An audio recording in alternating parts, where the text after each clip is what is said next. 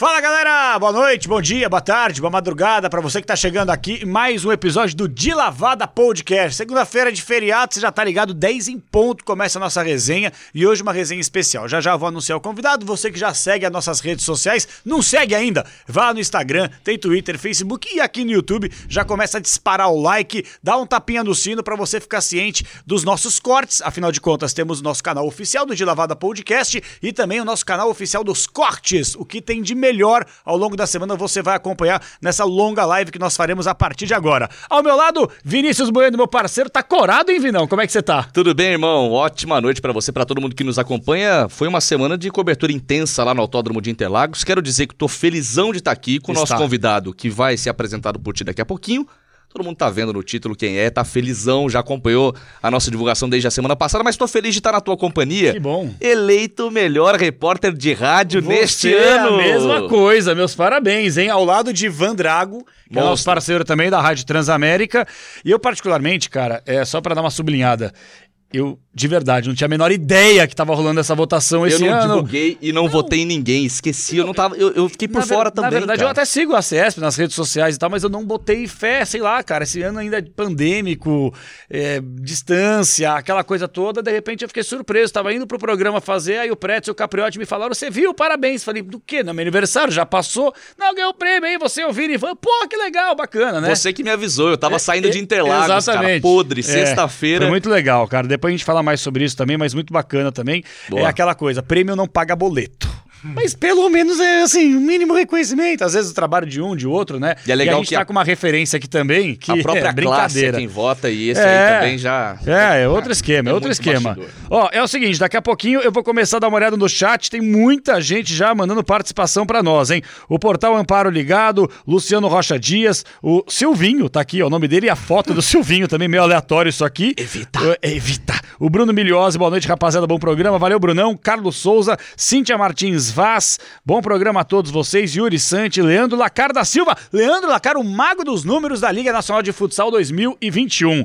E aos pouquinhos também, se tiver aquele super chat, aquela coisa. Manda, manda, manda, manda, manda, manda, manda, manda, manda. Tem super chat, tem dancinha aqui para nós. Então é o seguinte, gente, com muita alegria, com muita honra, eu particularmente tive o privilégio privilégio de participar de uma live com ele. O canal dele tá bombando, vamos falar bastante sobre isso também. Mas falamos sobre referência. Ah, tá fazendo média porque ele tá na sua frente. Não é, pessoal. Não é de verdade. Até porque, se não fosse uma referência, uma pessoa que tem a nossa admiração, uma pessoa que a gente tem como base na profissão, a gente não teria chamado logo nesses primeiros episódios não teria nem convidado. do De Lavado Podcast. Não teria nem convidado também. E não teria nem sido, assim, uma coisa para discutir, porque a gente faz inúmeras reuniões. Quem que a gente vai chamar? Assim, assado, agenda. E esse cara é com muita alegria aqui no Foto 21, o melhor estúdio de São Paulo. para você que quer tirar umas fotos, para você que quer curtir com a família, para você que quer entrar no mundo da moda, por que não? Trazer sua filha, trazer o seu filho aqui para ser garoto propaganda, para tirar uma foto, para poder fazer um book, para você ter um podcast como nós temos aqui no De Lavada Podcast. Você tem todo esse aparato de toda essa turma, de toda a galera que faz aqui a nossa transmissão ao vivo para você que é apaixonado. Arroba Foto21SP. Com muita honra que a gente recebe ele. Carlos Cereto! Monstro, monstro, monstro! Seretinho, que honra, que cara. Prazer Fala, você cara. aqui, de verdade. Fala, De verdade, que cara. isso, cara. Obrigado por ter vindo, Sereto. Uma honra pra gente, cara. Ca uh, Capelanes, um beijo pra você. Oh, aliás, primeiro quero, quero parabenizar os dois pelo troféu Ford, é, troféu ACESP, né? Não sei mais nem se é Ford. Eu também não. Tô fazendo propaganda aqui. é muito legal ganhar. Eu ganhei acho que duas vezes eu ganhei esse prêmio e, e, e, me lembro que foi muito especial a primeira vez que eu ganhei. Porque é isso, é, é o reconhecimento da classe, né? E isso é, é muito bacana. E sabendo da qualidade desse podcast, é, das pessoas que me antecederam, os convidados que me antecederam aqui, a Glenda, a Glendinha, o, o Chico Garcia, Ulisses Costa, Poxa, é, não tenho nem roupa para estar nesse, nesse podcast. Mandando um beijo pro pessoal que está por trás da, da, das câmeras aqui, que, que são as pessoas que de fato trabalham Esse aqui. sim. De verdade trabalham. Nós não. Né? O Denis que tá tirando foto aqui, toda a galera, todo, um, um beijo para todos vocês aqui. Boa. E o pessoal do fo, arroba foto21. Com PH. SP, exatamente. Com PH. Foto arroba, 21 SP. Arroba foto21. Se quiser me patrocinar no canal do Cereto, É isso aí. Estamos abrindo negócios, Claro. né? Claro. é, no meio do empreendedor. Como é que é o negócio? Empreendedorismo. Isso aí. Isso aí. Eu não sei nem falar. Não sei nem falar. e por falar ele não tem roupa, a gente sempre vem com a roupa pra cantar, né? Sempre de preto. Não, eu venho de preto porque preto emagrece, né? Não. Você tá magrinho. A última vez, irmão, ele recebeu a Glenda aqui. Ele falou: tá todo mundo reclamando que eu só uso preto. Ele pôs um rosa choque Cara, neon. juro, eu me olhava, Uma falei, cor esse cara forte, parecia uma cara. Peppa Pig, de verdade. E dava uma salientada dos, nas laterais que você não tá entendendo. É, tá, o preto dá uma disfarçada, é, vai. Não, não, mas você tá bem. Você Tá tá, bem, bem. é bem tá- mal, né? é. Bem morto. bem gordo. Capê, antes da gente começar a resenha, por favor, Vamos lá, é o fala seguinte. aqui dos nossos parceiros. Eu tenho coisas importantes para que a gente Sim. possa dizer aqui sobre os nossos parceiros, afinal de contas, você, Sereto, foi muito feliz ao estar a galera que faz todo o nosso programa junto com a gente, que produz, efetivamente coloca a mão na massa. E por falar em massa, eu quero mandar um abraço aqui especial pro Anderson Nunes da Max Crew. Vou Boa. falar da Max Crew em instantes. Eu quero dar uma moral também para 304 Soluções. Você curte uma cervejinha, Sereto, de vez em Opa, quando? Aí aquela de opa, leve, sim, suave, sim, tranquilo. sim. É o seguinte, o Foto 21, que sempre nos dá todo amparato para que a gente possa tocar o De Lavada Podcast, ao lado aqui da locação de barris, barris de inox, 304 Soluções. Você vai lá no Instagram, arroba 304 Soluções. E além de você, que é dono de estabelecimento, ou vai fazer uma festa lá num sítio, sei lá, levar a família, os amigos, quer transportar a sua bebida, independentemente qual seja, é refrigerante, é chopp, é groselha, é suco, é água, é refrigerante, aquilo para que chegue com qualidade, que não perca a harmonia, para que não perca o gosto, você aluga um desses barris e você vai ter toda a qualidade para transportar a sua bebida. Festas de fim de ano. Festas de fim de ano. E por falar em fim de ano, a 304 Soluções vai dar, dar, não, é- vai dar. Você entra, começa a seguir e aí posta na última foto deles um comentário. Qual é a sua cervejaria favorita? Só de você postar a sua cervejaria favorita, a gente vai fazer o contato contigo e aí nós estaremos, nós estaremos Bebendo. Além disso, produzindo Bebendo a nossa cerveja. Exatamente. Sim. Nós vamos produzir a cerveja, nós vamos fazer a abraçagem. Aprendi, moleque. Abraçagem da cerveja. da cerveja. Já sai com ela aqui no barril e Já leva pra sai casa. com ela no barril. Você vai fazer a cerveja, você vai tomar a cerveja e fala, hum, deixa eu ver, hum, não tá muito bom. Aí você dá uma melhorada, ficou perfeito. Coloca no barril, leva pra casa e você vai curtir com, as com os amigos, com a família, aí nas festas de final de ano. Boa. Arroba 304 Soluções, tá aí o QR Code na tela, você dá aquela, aquela focadinha e já vai no Instagram dos caras e faz isso que eu falei. Posta qual é a sua cervejaria favorita para que a gente possa entrar em contato com você e você participar desse curso que eu e Vinão, por sinal, estaremos. Pra E- fechar, e pra fechar, eu queria falar sobre a Max Crew. Boa! Anderson Nunes está chegando aí a nossa nova parceria entre Max Crew e De Lavada Podcast. Tamo É junto. só você ir no arroba Max Crew. Gente, todo mundo sabe que obra é sinônimo de dor de cabeça. Obra é problema, dá dor de cabeça mesmo. E o momento, você pode não estar fazendo obra agora, mas o momento você vai precisar. E Já- aqui no De Lavada Podcast, guarda o nome na você cabeça. sabe como é que funciona. Max Crew, a gente não anuncia coisa que a gente não confie. Então vai lá, Max Crew, a melhor massa de rejunte para drywall do Brasil. Nessa eu confio, na Max Crew você pode confiar. Boa. E também mandar um abraço aqui pra galera da Votos. Cervejaria Votos é chopp de garrafa. Não é mole, não é bom, uma barbaridade. Daí. E hoje eu vou beber até amanhã. Seretinho, cara, é o seguinte, eu queria começar nossa resenha. Primeiro que você desse uma moral pro seu canal, cara, porque a gente conversava aqui fora do ar antes de começar a nossa resenha. Rapaz, tudo bem que você é, já tem um nome, já é um cara que tem uma bagagem incrível, anos e anos de serviços prestados no jornalismo, mas você foi brilhante fora do ar. É outro público, quem Sim. acompanha na TV, no rádio, internet e YouTube. E você já tá explodindo no seu canal, velho. É, é um público completamente diferente da, da, da televisão fechada, da televisão aberta, do, do Instagram, do Twitter, das redes sociais. É um público absolutamente diferente. É, e, e- ah, eu tô pedindo aqui pra, pra, pra aumentar também a minha, a minha voz. Não sei se, tá, se todo mundo tá, tá ouvindo, mas eu acho que sim, né? eu tô tem, te ouvindo. Tem, tem aqui onde Tá eu- zero Ah, vala. Vai, vai, pode virar os botões que você quiser. que você é. manda. Será que vai Ah, dar nem ruim? eu, vai, pode virar os Só- botões que você quiser. só- Nossa, ah, você não vai vou- vou Aê, gostei, gostei desse Eu aí. vou tirar do ar. Aê, eu gosto, eu gosto estourando no É. ouvido, tímpano sangra. Comecei, comecei ontem, mas o meu eu não consegui aumentar ainda, mas tudo bem. Não. É, o meu mesmo eu não consegui aumentar. Achando o bico ali. Mas é o seguinte: é, são públicos completamente diferentes, né? Mas é um desafio muito grande. É, eu tô gostando muito. É um trabalho de formiguinha, né? De grão em grão. 50 mil em três meses, 50 mil inscritos. Completados hoje. Completados hoje. Parabéns. Boa. Monstro, 50k. Daqui a eu, pouco recebe placa, hein? Eu duvido é. que alguém esteja aqui nos acompanhando. Aliás, mande superchat, mande a sua pergunta. Eu duvido que alguém esteja acompanhando aqui e não seja inscrito do canal do. Tem que então, se, inscrever. se tem alguém aqui maluco que não está inscrito ainda, senta o dedo lá Faça nos likes e se inscreva. Vai ter muito prêmio agora nessa semana aí, vai ter camisa oficial do Corinthians, vai ter muito prêmio aí a partir dessa, dessa semana e vai ter também o clube de membros do canal. Opa! Né? Então tem muita novidade aí pra frente. Sensacional. Eu, eu, queria que você começasse falando exatamente sobre esse teu momento de hoje. A gente vai voltar no tempo, falar de bastidores.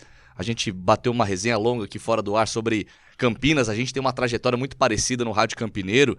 E, e óbvio que a gente vai voltar atrás no tempo para contar histórias, mas hoje, o teu momento no YouTube e, e, e, e, depois de tudo que você passou na televisão, que você é, construiu uma história belíssima, você está feliz hoje? Como tem sido a tua rotina de trabalho, de produção de vídeos, das tuas lives? Eu tô mais leve. Eu não sei se as pessoas que estão acompanhando meu trabalho hoje percebem isso, mas eu tô mais leve. É é, sem amarras, sem maquiagem, literalmente sem maquiagem, né?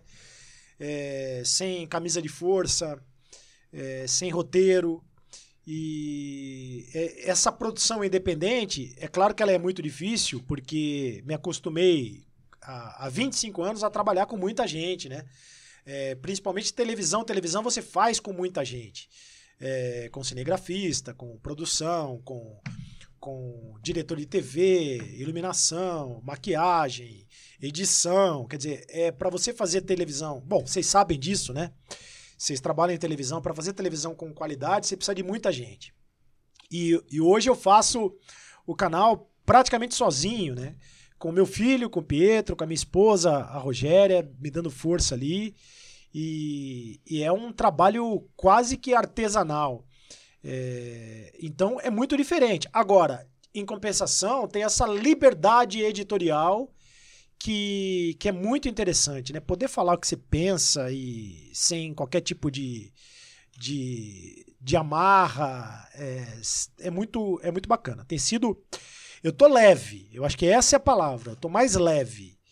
É, mas é um desafio, né? Porque e qualquer desafio traz um pouco de, de medo, né? Do que vem pela frente e tal. É uma transição. É, não é fácil você, você sair de uma emissora onde você é, trabalhou durante 20 anos para buscar algo diferente. É muito difícil. É, onde você tem estabilidade, etc. E tal. Eu sabia que seria, seria difícil, mas também sabia que era o momento de fazer isso. Tudo está mudando, né? as novas tecnologias, isso que a gente está fazendo aqui é um negócio que, que é um grande barato, que, que é permitido justamente por, por esse momento é, de novas mídias, e eu quero participar disso, eu quero estar tá nisso. Né? E, e na emissora em que eu estava, eu não podia fazer isso. Então, é, é, é isso que eu estou procurando. Tem sido bacana, tem sido muito legal. Eu acho que você sabe que, pela história que você construiu lá na Globo, é, muita gente, quando você participa de qualquer entrevista, ou bate-papo, aqui não é uma entrevista, aqui é um bate-papo, né? De amigos, a gente vai contando história. E antes a gente entrar nesse assunto também, porque eu acho que é importante a gente abordar, porque eu tenho certeza que, sei lá, vamos supor, amanhã eu saia da Band uhum. e alguém for bater um papo comigo, você inevitavelmente vai falar sobre o que você construiu lá dentro da emissora. Mas você queria que você discutisse sobre o que você estava falando fora do ar do, com o Vini, que eu fiquei bem curioso, porque Sim. a gente vê o Carlos Cereto hoje como, assim, uma peça rara como um cara que é referência, como um cara que é grande no jornalismo esportivo, que é referência para a nova geração, que também já está explorando essa questão de mídias sociais, de Facebook, de Instagram, de Twitter, do YouTube principalmente, né? Era digital que está cada vez mais, não digo nem ultrapassando a televisão, que a televisão nunca vai morrer, o rádio é a mesma coisa, o jornal para mim também não. Mas como é que você começou, cara? Foi de onde? O jornalismo sempre esteve na veia? Como é que foi isso aí? Ah, eu comecei, acho que como todo mundo, todo mundo começou, né, que faz jornalismo esportivo e nesse momento eu começo a me ouvir. Olha só, não sei porquê. Acho que não sei se é porque eu mudei de fone desse lado para cá. Acho que eu é que, que tava fazendo bobagem aqui. É, jogando botão, narrando jogo de futebol de botão, é, ouvindo. Eu sou apaixonado por rádio esportivo. E, e, trabalhar com, com jornalismo esportivo foi a maneira em que eu encontrei de unir duas paixões que eu tenho, que é o rádio esportivo e o futebol. Então eu queria ser, eu queria estar no meio. É, estar no meio, para mim, era o grande barato. Então me lembro que quando eu, eu é, vim aqui para São Paulo trabalhar na, na, na Rádio Record, em 99, no time do Fiore Giliotti, eu cheguei aqui, para mim era uma Disneylândia, entendeu? Eu olhava para o lado, eu via Ricardo Capriotti, é, repórter da Rádio Bandeirantes. A Bandeirantes tinha o Ricardo, Capriotti, o Ricardo Capriotti, tinha o, o Eduardo Afonso, tinha o Leandro Quesada. A Rádio Globo tinha, nossa, tinha Osmar Garrafa, tinha Maércio Ramos, né, o Morcegão, tinha Romeu César, que hoje, hoje mora no céu, é, e tanta e tanta gente boa, né? É, própria Jovem Pan. A Jovem Pan, Quartarolo, Luiz Carlos Quartarolo, Vanderlei Nogueira, Seródio, nossa. Eu olhava para o lado, sem contar o Oswaldo Pascoal, a televisão, Oswaldo Pascoal, Luiz Ceará, é, tanta e tanta gente, e, e eu olhava para o lado e, e, via essas referências. Você falou das referências, e o pessoal que, que eu ouvia é, e que levava o radinho é, de pilha, ou o radião, aquele radião que, que, que, que, que você pegava todas as faixas lá, levava de noite para o fundo do quintal e, e tentava pegar as rádios de, de São Paulo e as rádios do, do Brasil inteiro. É, quando eu comecei a, a frequentar os estádios, é, eu tive a primeira carteirinha da, da CESP em 95, que eu comecei a trabalhar em Mojimirim. O meu barato não era é, pegar autógrafo dos jogadores ou conhecer os jogadores. Meu barato era entrar nas cabines de rádio e televisão e conhecer os jornalistas. Eu queria é, pedir autógrafo e eu tenho autógrafo de vários jornalistas. Então eu tenho autógrafo do, do Silvério, eu tenho autógrafo do Oscar Ulisses, eu tenho autógrafo do, é, do Luiz Roberto, eu tenho autógrafo de tanta gente ali que. do Paulo Roberto Martins. Eu entrava nas cabines e ia pedindo autógrafo. É, por quê? Porque estar no meio, para mim, era um grande barato. Ter essas referências, frequentar. É, é, estar com essas referências, para mim, era, era, era uma delícia, era um grande barato.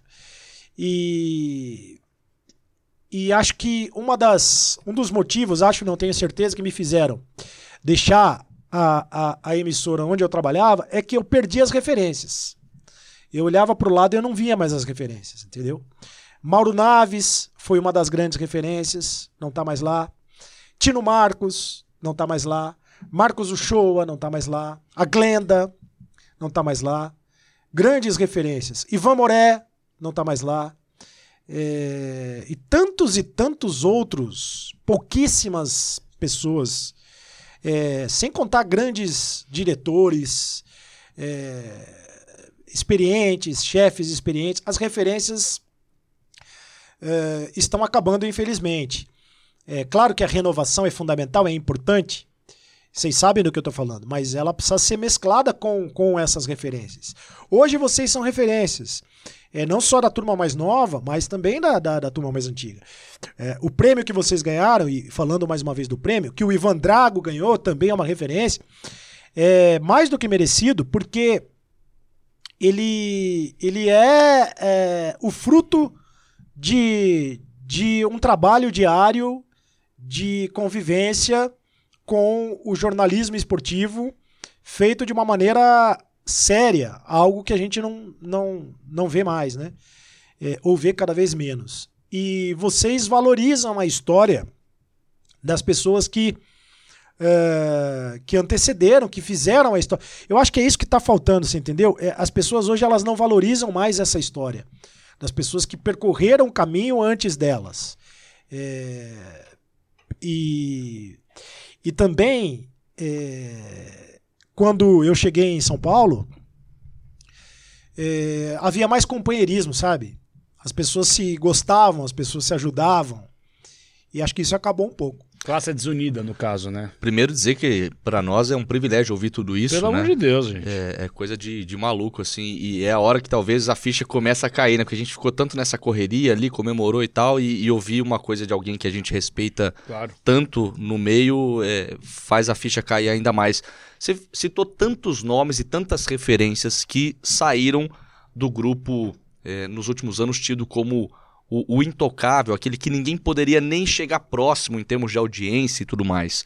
E a gente sabe que a chegada de novas mídias divide um pouco esse público. Mas sobre a saída de caras tão renomados, de, de pessoas tão renomadas, por que essa debandada, na tua opinião? Porque eu acho que as pessoas perderam o encanto. Houve é, uma reformulação, né? É, claro que é, houve também. Primeiro, assim, ó, a, a, o que acontece é o seguinte: houve uma mudança grande da direção é, das pessoas que hoje é, fazem parte da direção da emissora e houve uma mudança de direção, né? E, e muita gente não concorda com que, com o que está acontecendo lá dentro. É, e as pessoas sabem, as pessoas assistem e percebem que, que, que existe uma mudança. E a concorrência, ela, ela hoje é muito forte, né? Hoje existe. Hoje não tem mais intermediário na informação. A gente aprendeu na faculdade de jornalismo, a história do, do meio e da mensagem, né? Não existe mais o ruído na comunicação hoje. A comunicação hoje ela é direta. Você não engana mais ninguém. Né? O, o, você não engana mais o telespectador. É, o telespectador ele tem meios de informação, porque antigamente, e muito antigamente, é, não existia nenhum controle remoto, você nem trocava de canal. É. E, e, e, e, mais recentemente, as pessoas já com o controle remoto também nem trocavam de canal. Hoje, as pessoas, muitas delas, nem ligam a televisão. Né?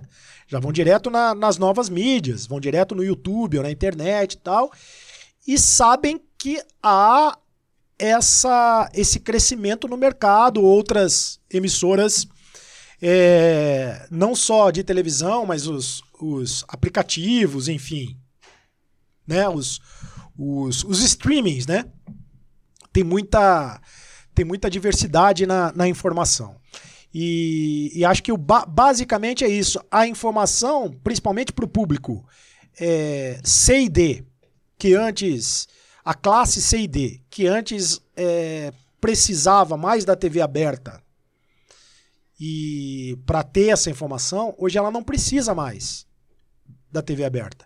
Ela consegue ter informação através da, da internet. E, e na medida em que a tecnologia aumentar e a gente vai passar pelo processo de melhora da tecnologia já no ano que vem, né, com a entrada do 5G, que deve aumentar 100 vezes mais a velocidade da internet, você imagina onde não vai parar isso daí. É, e acho que é um pouco um pouco disso. É... As pessoas perderam o encanto. E é muito louco a gente ouvir esse tipo de coisa, né? Porque eu não ia nem entrar já nesse assunto, porque a gente tem muita coisa para tratar com você, sobre a sua história, sobre de onde você veio. Você já contou também esse relato. E eu fiquei besta, cara, de saber que você pediu autógrafo para os caras. Sim. Isso para mim é uma. Sabe o que, que eu falo que é uma doideira isso, é. cara? Que eu me coloco no seu lugar só para fazer uma, um rápido, uma rápida sublinhada aqui. É...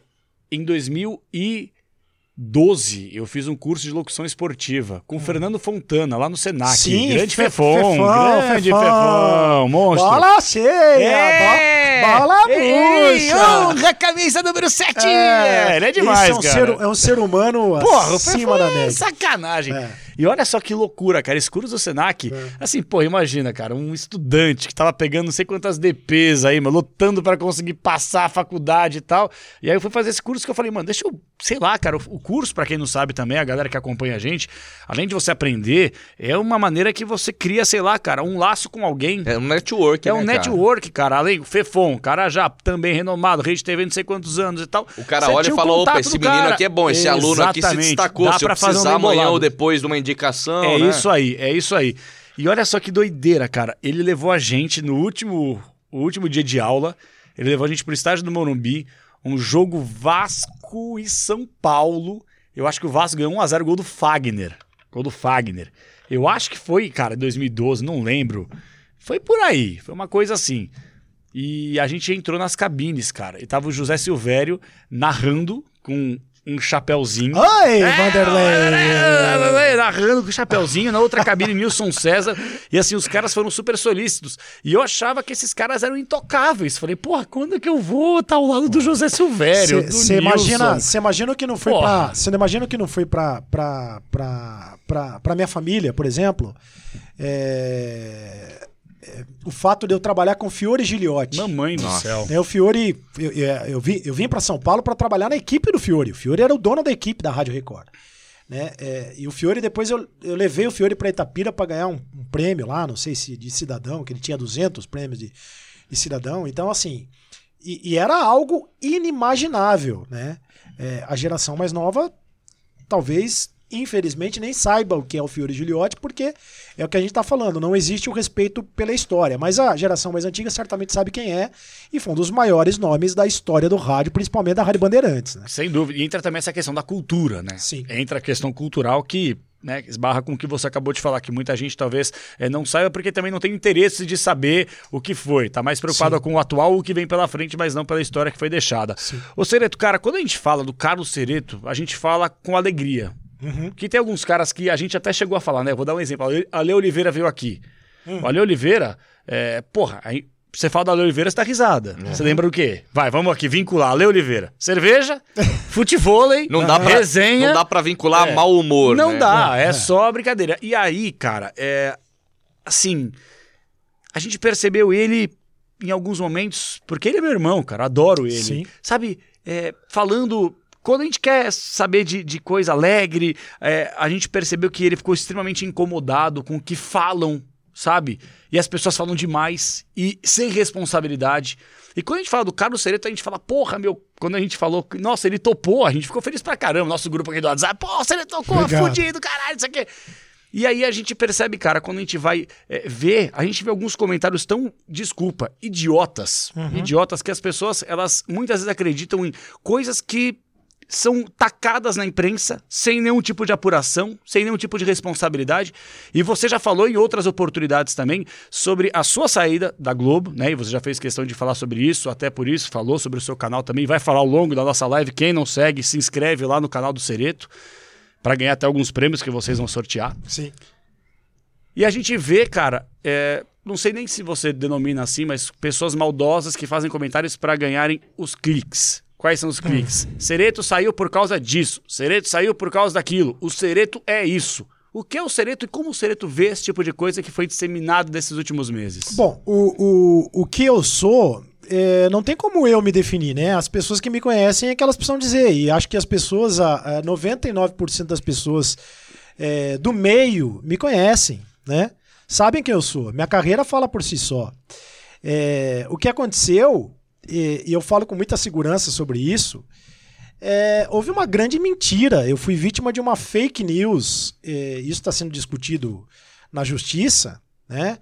É, mas assim, houve uma armação. Houve uma armação de pessoas que não gostam de mim. Infelizmente, é, existem pessoas que não gostam.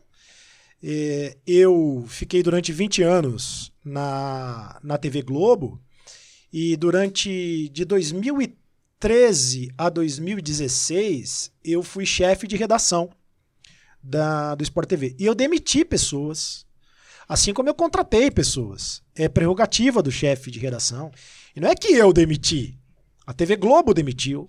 A TV Globo contratou. É prerrogativa de quem é chefe. Assim como o técnico de futebol, quando ele deixa alguém no banco de reservas ou ele tira alguém do time, é, alguém não vai gostar. E e por vingança, por vingança, essas pessoas elas plantaram notícias mentirosas para tentar associar minha saída da Globo a uma tremenda mentira, a uma tremenda injustiça.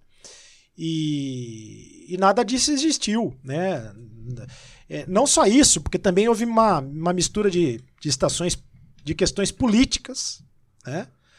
E porque porque eu publiquei um Twitter antes de, de eu estou negociando, eu negociei a minha, para você ter uma ideia, eu estou negociando a minha saída, eu estava negociando a minha saída da TV desde janeiro, porque eu fiquei dois anos no Rio de Janeiro. Eu fui para o Rio de Janeiro para apresentar o programa, o acabou a brincadeira, fui convidado para ir para o Rio de Janeiro para apresentar um programa, tive uma promoção. Aliás, é, de 2013 para cá, eu tive seis promoções, todas verticais, né?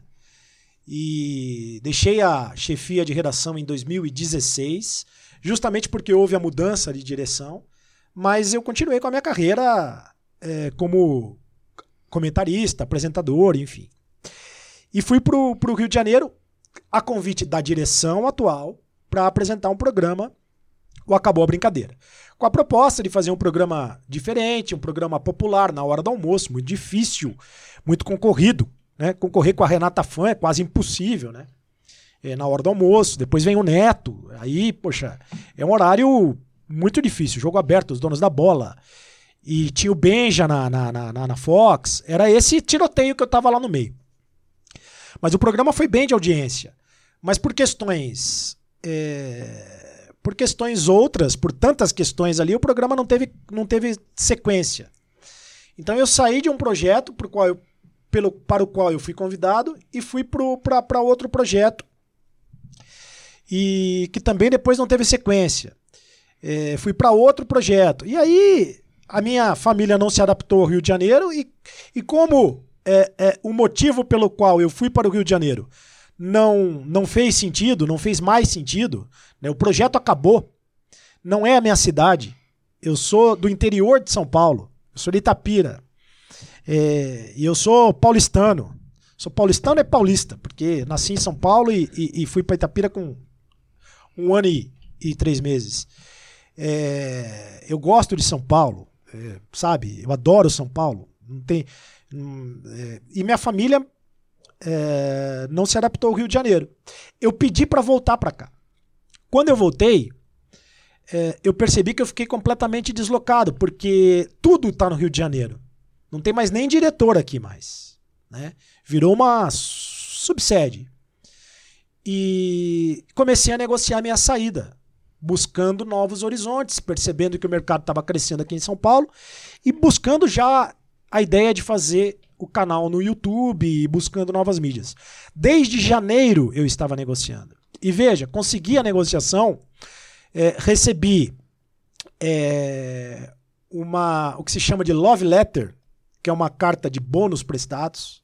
Recebi uma premiação né, por, por, por serviços prestados. É, recebi toda a rescisão é, pelo período que eu fiquei lá, durante 20 anos. É, a direção da emissora foi absolutamente correta comigo, sempre foi correta comigo. E no dia em que eu comunico a minha saída, foi no dia 1 de julho, que eu saio da reunião em que os diretores dizem: Olha, você está com as portas abertas para voltar quando você quiser. E eu digo: Eu posso comunicar nas redes sociais e eu publico, é só checar no Instagram que eu é, faço um post lá no dia 1 de julho, o post chamado Acabou a Brincadeira, onde é, milhares de pessoas postaram, é, inclusive muitos e muitos colegas da TV Globo postaram, né? Lamentando a minha saída, desejando felicidades, etc e tal. É, meia hora depois, um site publica uma série de mentiras tentando associar minha saída a falsas acusações de assédio. Né? Falsas, inverossímeis, né? mentirosas e covardes acusações é, que teriam sido feitas no compliance da emissora. Né? E a emissora garante que nada, que nenhuma, nenhuma acusação foi feita, que isso não houve. E eu gostaria muito que alguém me processasse, porque para saber quem é que fez essa denúncia, me processa. Não tem processo contra mim, eu não sou réu em nenhum processo. O que existe é uma ação trabalhista de uma, e eu já falei sobre isso em vídeos no meu canal, já falei, já falei no Instagram, então posso falar novamente. O, e, o que existe é uma ação trabalhista de uma ex-funcionária da TV Globo, que em 2014 foi demitida por mim, porque eu era chefe de redação. E baseada numa essa ação trabalhista é contra a TV Globo, tá? E eu sou sim citado nessa ação trabalhista, porque baseada numa troca de e-mails em que eu faço uma cobrança é, porque eu era o responsável à época pelo programa Arena Sport TV. E faço uma cobrança do tipo: por que, que o Capelanes não, não tá no programa e tá o Vini? Sendo que o Capelanes fez dois gols no, no final de semana e o Vini não.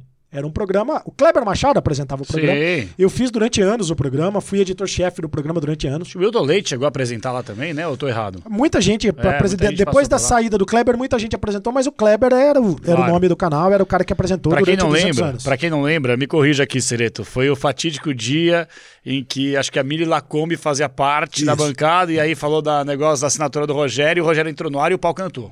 Isso, aconteceram várias, várias, várias coisas. É, era esse programa aí, Era né? esse programa, É. era esse programa. E, e eu fazia, é, como, como, como chefe, eu fazia, eu, co- eu cobrava muito forte, até porque eu era cobrado também, né? E numa troca dessa de e-mails, a, a juíza que, que, que julgou a ação trabalhista considerou assédio moral, né? E assédio moral moderado é o termo usado juridicamente. Mas isso não foi trânsito julgado. Não está trânsito julgado. É, nem, nem sei em que instância está isso, mas ainda não foi definido efetivamente, não está em trânsito de julgado. De qualquer maneira, a ação é contra a TV Globo. E aí pegaram o gancho de dois. E esse, e esse processo é de 2014, é, que se tornou público em 2019. Então já existia essa informação desde 2019. Por que, que essa informação pública foi divulgada só agora, no dia da minha saída? E pegaram esse gancho, Tentando associar a saída. asso- eh, pegaram esse gancho, inventando eh, acusações de assédio, né? De assédio mentirosas, porque não, não, não, não aparece uma pessoa, eh, acusações anônimas de, de assédio mentirosas. E, e, tentar, e tentaram associar a minha saída a, isso, a, a- a essa questão para prejudicar a minha imagem. né? Então isso é de uma covardia absurda. Eu, só queria falar uma coisa, Vinão. Eu fico muito puto de ouvir isso, cara. Sabe por quê? Eu vou te falar, Vinão. Porque a gente conversa com todos os nossos companheiros. Você falou do Capriote, a gente tem contato direto com o Capriote, é o nosso chefe hoje lá na Band. Queremos você É, aqui, com hein, outra- Capri? O Capri vem, o Capri vem. O Capri tá, tá, tá difícil. Ele falou que tem que pagar pra ele vir, mas tudo bem, né? Vamos ver. Tá desse nível? Tá, nesse o, Ca- nível, o Capri, o Capri, vou te É. falar, viu, velho? Vê se- merece, é, mas não, merece, o Capri merece. merece. Capri Ganhou o merece. prêmio também? É, Capri, o Capri é o concurso. O. Capri Aliás, entrou na roda dos notáveis. Tem que parar de ganhar. Ah, já É, entrou, mano. Acabou de É. jubilar, décimo prêmio. Pô, que, que pare- parece troféu imprensa isso aí. hein? Não, mas eu queria falar que eu fico muito puto de ouvir isso que ele tá falando, porque todo mundo que a gente pergunta, por exemplo, o Sereto, a gente, pô, viu a vida inteira como na tele- televisão, é, contato próximo desde que a gente entrou na área e tal, agora mais próximo ainda, até pelos interesses que nós temos, né, com o canal de YouTube, o mundo digital.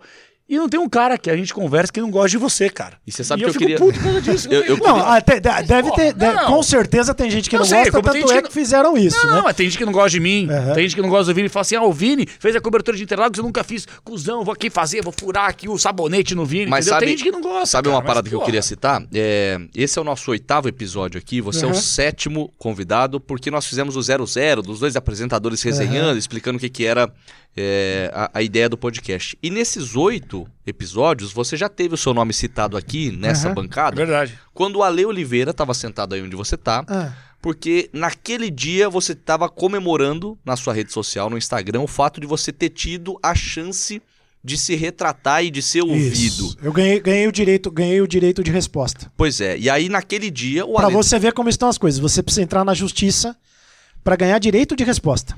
E naquele Que é algo dia... que deveria ser obrigatório no jornalismo. Sem A dúvida. primeira coisa que você aprende na, na, na faculdade Ouvir de jornalismo é ouvir os dois lados. Isso. É? Sem dúvida. E aí naquele dia o Ale estava falando também sobre informações que, que ele é, questiona da maneira como foram divulgadas e tal. E aí eu falei, opa, falando sobre isso, o, o Sereto acabou de postar hoje à tarde, eu tava vindo pra cá. É, e aí ele fez uma outra ponderação que eu acho que é interessante também. Ele falou, é, mas muitas vezes essas retratações Isso. elas vão às 4 horas da manhã. Foi o que disse o Ale Oliveira. Ou seja, na hora de é, fazer. Meter o pau. De meter o pau. É na capa É principal. na capa principal, é aquela manchete chamativa na hora da retratação, de ouvir o outro lado. Ah, enfia aí no, no- É. às três da manhã, vai. O, o, o site eh, entrou com um recurso para impedir o direito de resposta, para você, pra você ver eh, a que ponto chegamos. eh, mas o pedido, porque o pedido de direito de resposta é justamente que seja no mesmo espaço, eh, na mesma importância que foi dada a, a, a fake news. Fake news, gente, é notícia falsa. Isso é um grande, é o maior exemplo de. Porque todo mundo, ah, tudo é fake news. Não, não é tudo que é fake news. Isso é notícia falsa. E outra coisa, é, o, o, a, a, a reportagem mentirosa se baseia no sigilo da fonte, que é um direito constitucional que o jornalista tem de preservar a fonte. Mas uma coisa é você preservar a fonte, outra coisa é você publicar uma matéria sem é, nenhuma base, nenhuma nenhum documento, nenhuma, nenhuma, sem ouvir, sem ouvir TV Globo, sem ouvir ninguém, né? Se, se, pô. Então, é um negócio covarde, é um negócio mentiroso, e é evidente que por mais que se tenha direito de resposta, o estrago já já tá feito, né? É, não tem não tem jeito, quer dizer, quem, tem aquela fábula a mentira, do... ela a, a verdade ela é muito mais forte, só que ela demora mais para para aparecer, né? Tem aquela fábula do, do travesseiro, que você. Travesseiro de penas. Você vai lá no alto da montanha, a mentira é, é você furar esse travesseiro Isso. e aí o vento bate. Depois você até pode sair recolhendo as penas de volta pro travesseiro, mas Isso. o estrago já tá feito, já foi pena para tudo que é lado e, e desmentir depois. Não?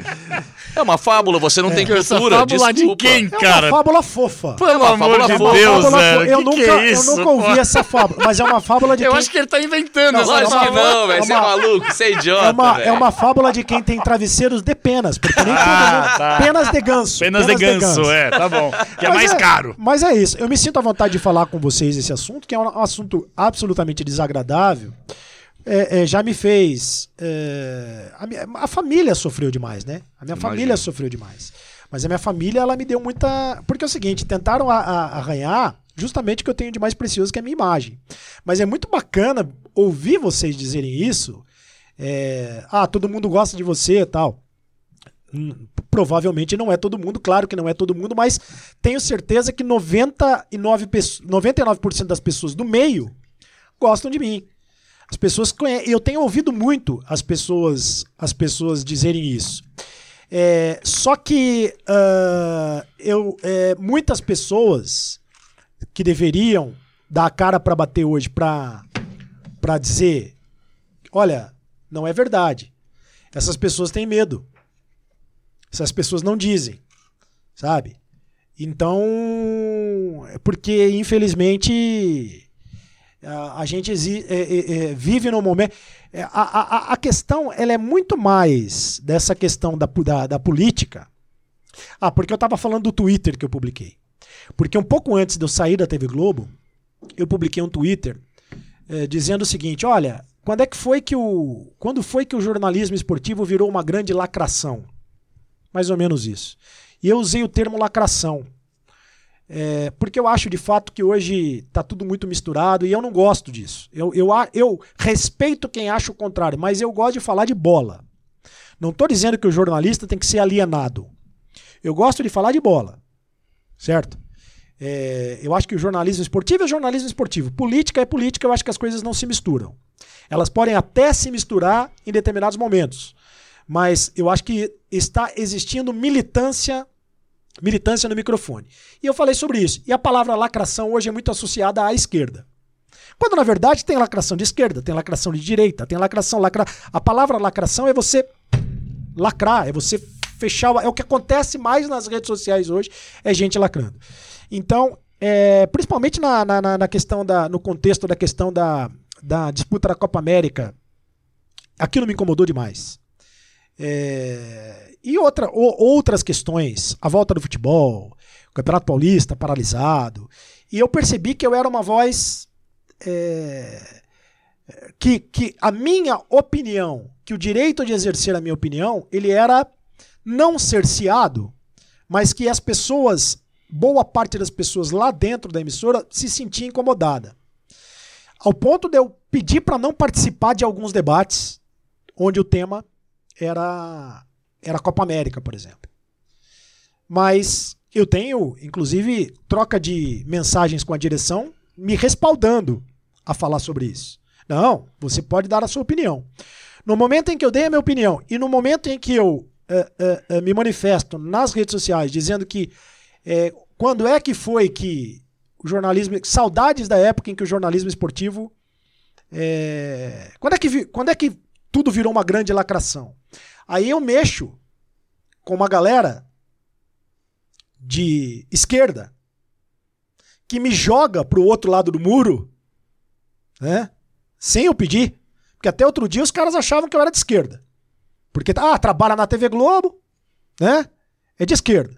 Aí, essa galera lá de dentro me jogou pro outro lado, pro outro lado do muro.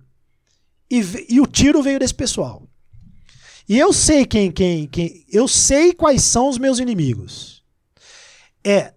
Tudo isso aconteceu por causa de vingança. Não só pela demissão da menina, da, da funcionária, da ex-funcionária, mas também porque eu afastei uma, uma, uma ex-funcionária de uma, de uma de um cargo, de um, de um, de um cargo não, de, um, de uma função que ela tinha. Afastei uma ex-funcionária de uma função que ela tinha isso lá em 2015. E essa ex-funcionária é filha de um cara importante dentro da TV. Entendeu? Então eu acabei fazendo o que eu achava que deveria ser feito em nome da equipe. Em nome da equipe. Mas essa ex-funcionária, ex-funcionária porque pediu demissão, é filha de uma pessoa importante dentro da televisão e essa pessoa pediu a minha cabeça durante muitos anos pediu a minha cabeça. E eu não vou dizer o nome, porque na hora certa eu vou dizer o nome das pessoas que, que, que fizeram isso comigo. Na hora certa. Então eu sei quem fez isso comigo. Tá? E na hora certa eu vou dizer o nome.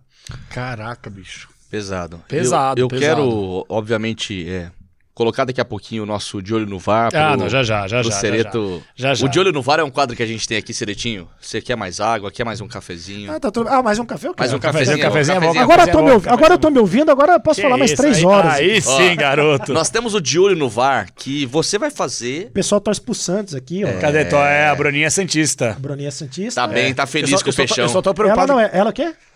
É São Paulino. São Paulino. Ah, Ih, e, o, ó, tô- e o Harry, o nosso operador aqui. Pé frio. É um ali é a, zo- tremendo ali é a do pé zona do frio. rebaixamento. ali.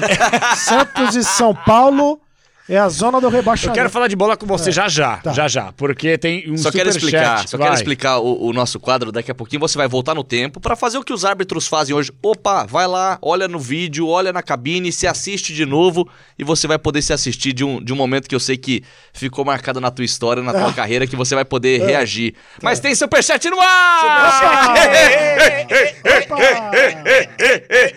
Ó, é o seguinte, eu quero mandar um beijão pra Delina Narrador. Lá do Mato Grosso, grande Delina narrador, um dos maiores narradores do estado do Mato Grosso. Mandou o seguinte, ó. Boa noite. Em Cuiabá, vendo vocês, qual o caminho para que meu material chegue nas mãos de um diretor de TV? Sou narrador, dá uma moral aí pros meninos e abraços pro Cereto e pra vocês. Faz o seguinte, manda uma DM, uma mensagem privada lá no Instagram do nosso De Lavada. Boa. E aí, nós. A gente troca uma ideia. Todos os administradores aqui É. eh, têm acesso a esse Instagram do De Lavada. A gente Sim. pega o teu material, troca e-mail ali, troca uma ideia pra encaminhar o teu material, inclusive pro próprio Ceretinho também. Lógico, lógico. Ô, Sereto, é, esse de olho no VAR, assim, a gente sempre tenta pegar uma coisa engraçada. Já já a gente vai colocar aqui pra gente poder voltar a falar de bola. Eu quero falar de Corinthians, quero falar de Palmeiras. Tem um superchat que chegou aqui falando, talvez, sobre um pouco do assunto do nosso de olho no VAR aqui, então eu vou dar uma seguradinha. Mas um abraço pro Panelli da 304 Soluções, já a gente volta a falar sobre isso. Boa.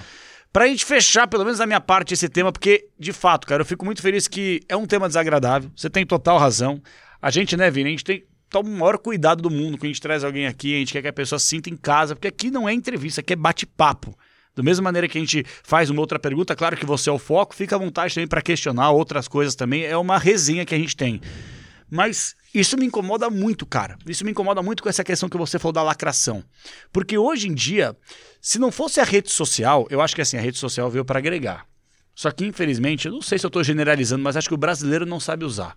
Ah, você está querendo lacrar, porque você está falando que o brasileiro não sabe usar. Então você. Não é que eu sou um dono da verdade, mas acho que as pessoas elas acabaram é, entendendo a rede social de uma outra maneira. Hoje tem muito valentão de teclado, tem muita gente que quer, sabe, propagar o ódio, sabe, propagar fake news, como você já cansou de falar. Então acho que assim, infelizmente, velho, a gente poderia estar usando a rede social em prol de algo positivo.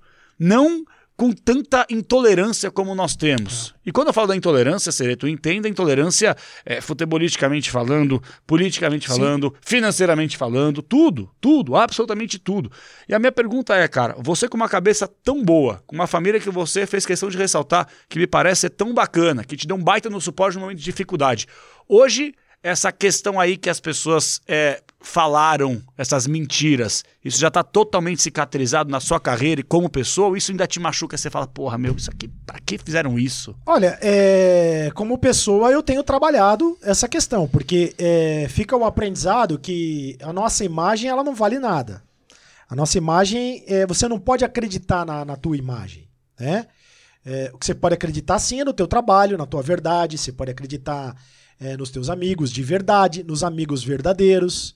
Porque tem muita gente que é teu amigo na hora. É o que eu tô dizendo. No dia, na, no dia em que eu publiquei. No dia que eu publiquei o post dizendo que eu estava saindo da emissora, ou acabou a brincadeira, o post acabou a brincadeira, milhares de pessoas comentaram e quase que toda a emissora publicou lá, o que mostra que eu tenho muitos amigos dentro da emissora. No dia em que eu publiquei o desmentido da, da matéria mentirosa, não apareceu um para me defender. Não apareceu um para dizer, olha, é publicamente. Não apareceu um publicamente para dizer, é, o que estão dizendo é mentira, nós conhecemos ele. Não apareceu um. É, mas, em compensação, apareceram sim alguns amigos, verdadeiros amigos, que me ligaram, preocupados, não só da imprensa, é, pessoas da, da, que eu fiz, amigos de infância, amigos da faculdade, queridos amigos, pessoas que eu nem imaginava, inclusive, que estariam preocupadas comigo e, e, e me ligaram. Então fica um aprendizado para a vida isso. É você saber separar quem está do teu lado quando você está é, em evidência. Em evidência. Desde as coisas mais simples, né? Aquele, aquele a, a, a, pessoal que te mandava a camisa para você, a camisa do time para você mostrar na televisão. Esse cara esqueceu de você, não manda mais, entendeu? Então, do ponto de vista é, da vida, do dia a dia, é algo que eu tenho trabalhado e, e você aprende. Aprende com as pancadas. É, aprende que nem só de amigos, que, que tem inimigos, que existem inimigos. Como eu estou dizendo, quer dizer, antigamente. É uma decepção muito grande que eu levo é, do atual meio, porque quando é, as pessoas eram as. Se você perguntar para o Capriotti, as pessoas mais antigas, as pessoas se ajudavam. Né? As pessoas se ajudavam. Hoje exi existia competição, claro, mas cada um no seu microfone. Mas as pessoas se ajudavam fora do microfone, é, um ajudava o outro. E era um companheirismo muito grande de verdade. Era um companheirismo de verdade. As pessoas se gostavam, se ajudavam, é, se confraternizavam. Hoje não. Hoje um quer ver o outro pelas costas. É uma competição e uma deslealdade muito grande. É, e, e, isso é uma decepção da vida, mas é um aprendizado da vida. Na verdade, você toma lição. E, e, tenho certeza que eu saio uma pessoa melhor dessa história. Porque eu aprendo com, com todas essas questões que estão sendo. sendo é, é, é com, essa, com todas essas discussões, com todos os lados dessa discussão. Inclusive com a mentira. Você, você aprende com a mentira, né? Você, percebe quem é. Então, poxa. Por mais que você saiba que o site é mentiroso, que só publica mentiras. Porque o site, veja, ele é só o, o, o site é só o, o, o mensageiro. Ele não é o cara que fez a mensagem, né? O site só foi usado por pessoas sujas, né? E do ponto de vista profissional, é, tem sido é, desagradável, porque é evidente que de, isso, deve, isso deve atrapalhar, né? É, deve atrapalhar, porque até você explicar que, que a história não é assim, né, isso deve atrapalhar. Mas eu tenho feito. O, o, o meu trabalho independente já era o objetivo. Independentemente de qualquer outra coisa. E se eu tiver que me recolocar no mercado, é, no mercado tradicional, isso vai acontecer naturalmente. Né? É, até através de depoimentos como o de vocês. Porque a verdade, nada é mais forte do que a verdade. Eu acredito muito nisso. Nada é mais forte do que a verdade. Mas é evidente que atrapalha. Profissionalmente, é óbvio. Capê já falou que a gente vai falar de Corinthians, eu tenho uma pergunta sobre isso, mas antes da gente registrar aqui o nosso próximo super, superchat. Opa! Chupa, chupa, chupa. Oh, calma, se pagar 100 ele calma. realmente... Segura, segura a cerveja aí. Segura, segura suspende a cerveja do menino. Vai, tá antes tá da gente registrar o nosso próximo superchat, que trava a língua, hein? Carlos Sereto tá agora de olho no VAR.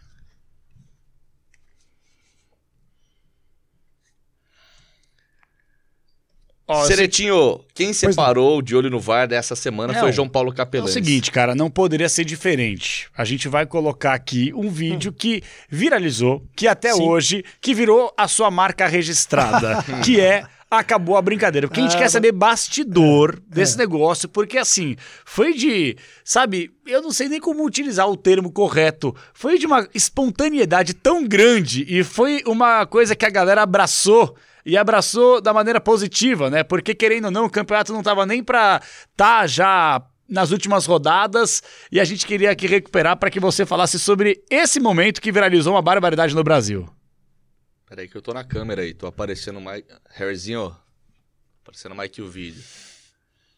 E eu tô feio que dói, viu, velho? Ainda tô queimado de Interlagos. Eu não sei se a galera tá ouvindo. Agora, aí, agora vai, vamos voltar, vamos lá. Acabou a brincadeira, na minha opinião, hein? Palmeiras não quer brincar mais com ninguém, acabou a brincadeira. ganha tudo de novo. Vai ganhar tudo que disputar, vai ser campeão brasileiro outra vez. Trazendo o Borja, vai, vai ter o melhor elenco do futebol brasileiro e, para mim, o melhor time do futebol brasileiro. Eu peguei a discussão de vocês aí no início, discussão das mais saborosas. Minha opinião, se trouxer o Borja, acabou a brincadeira, o Palmeiras é campeão de novo.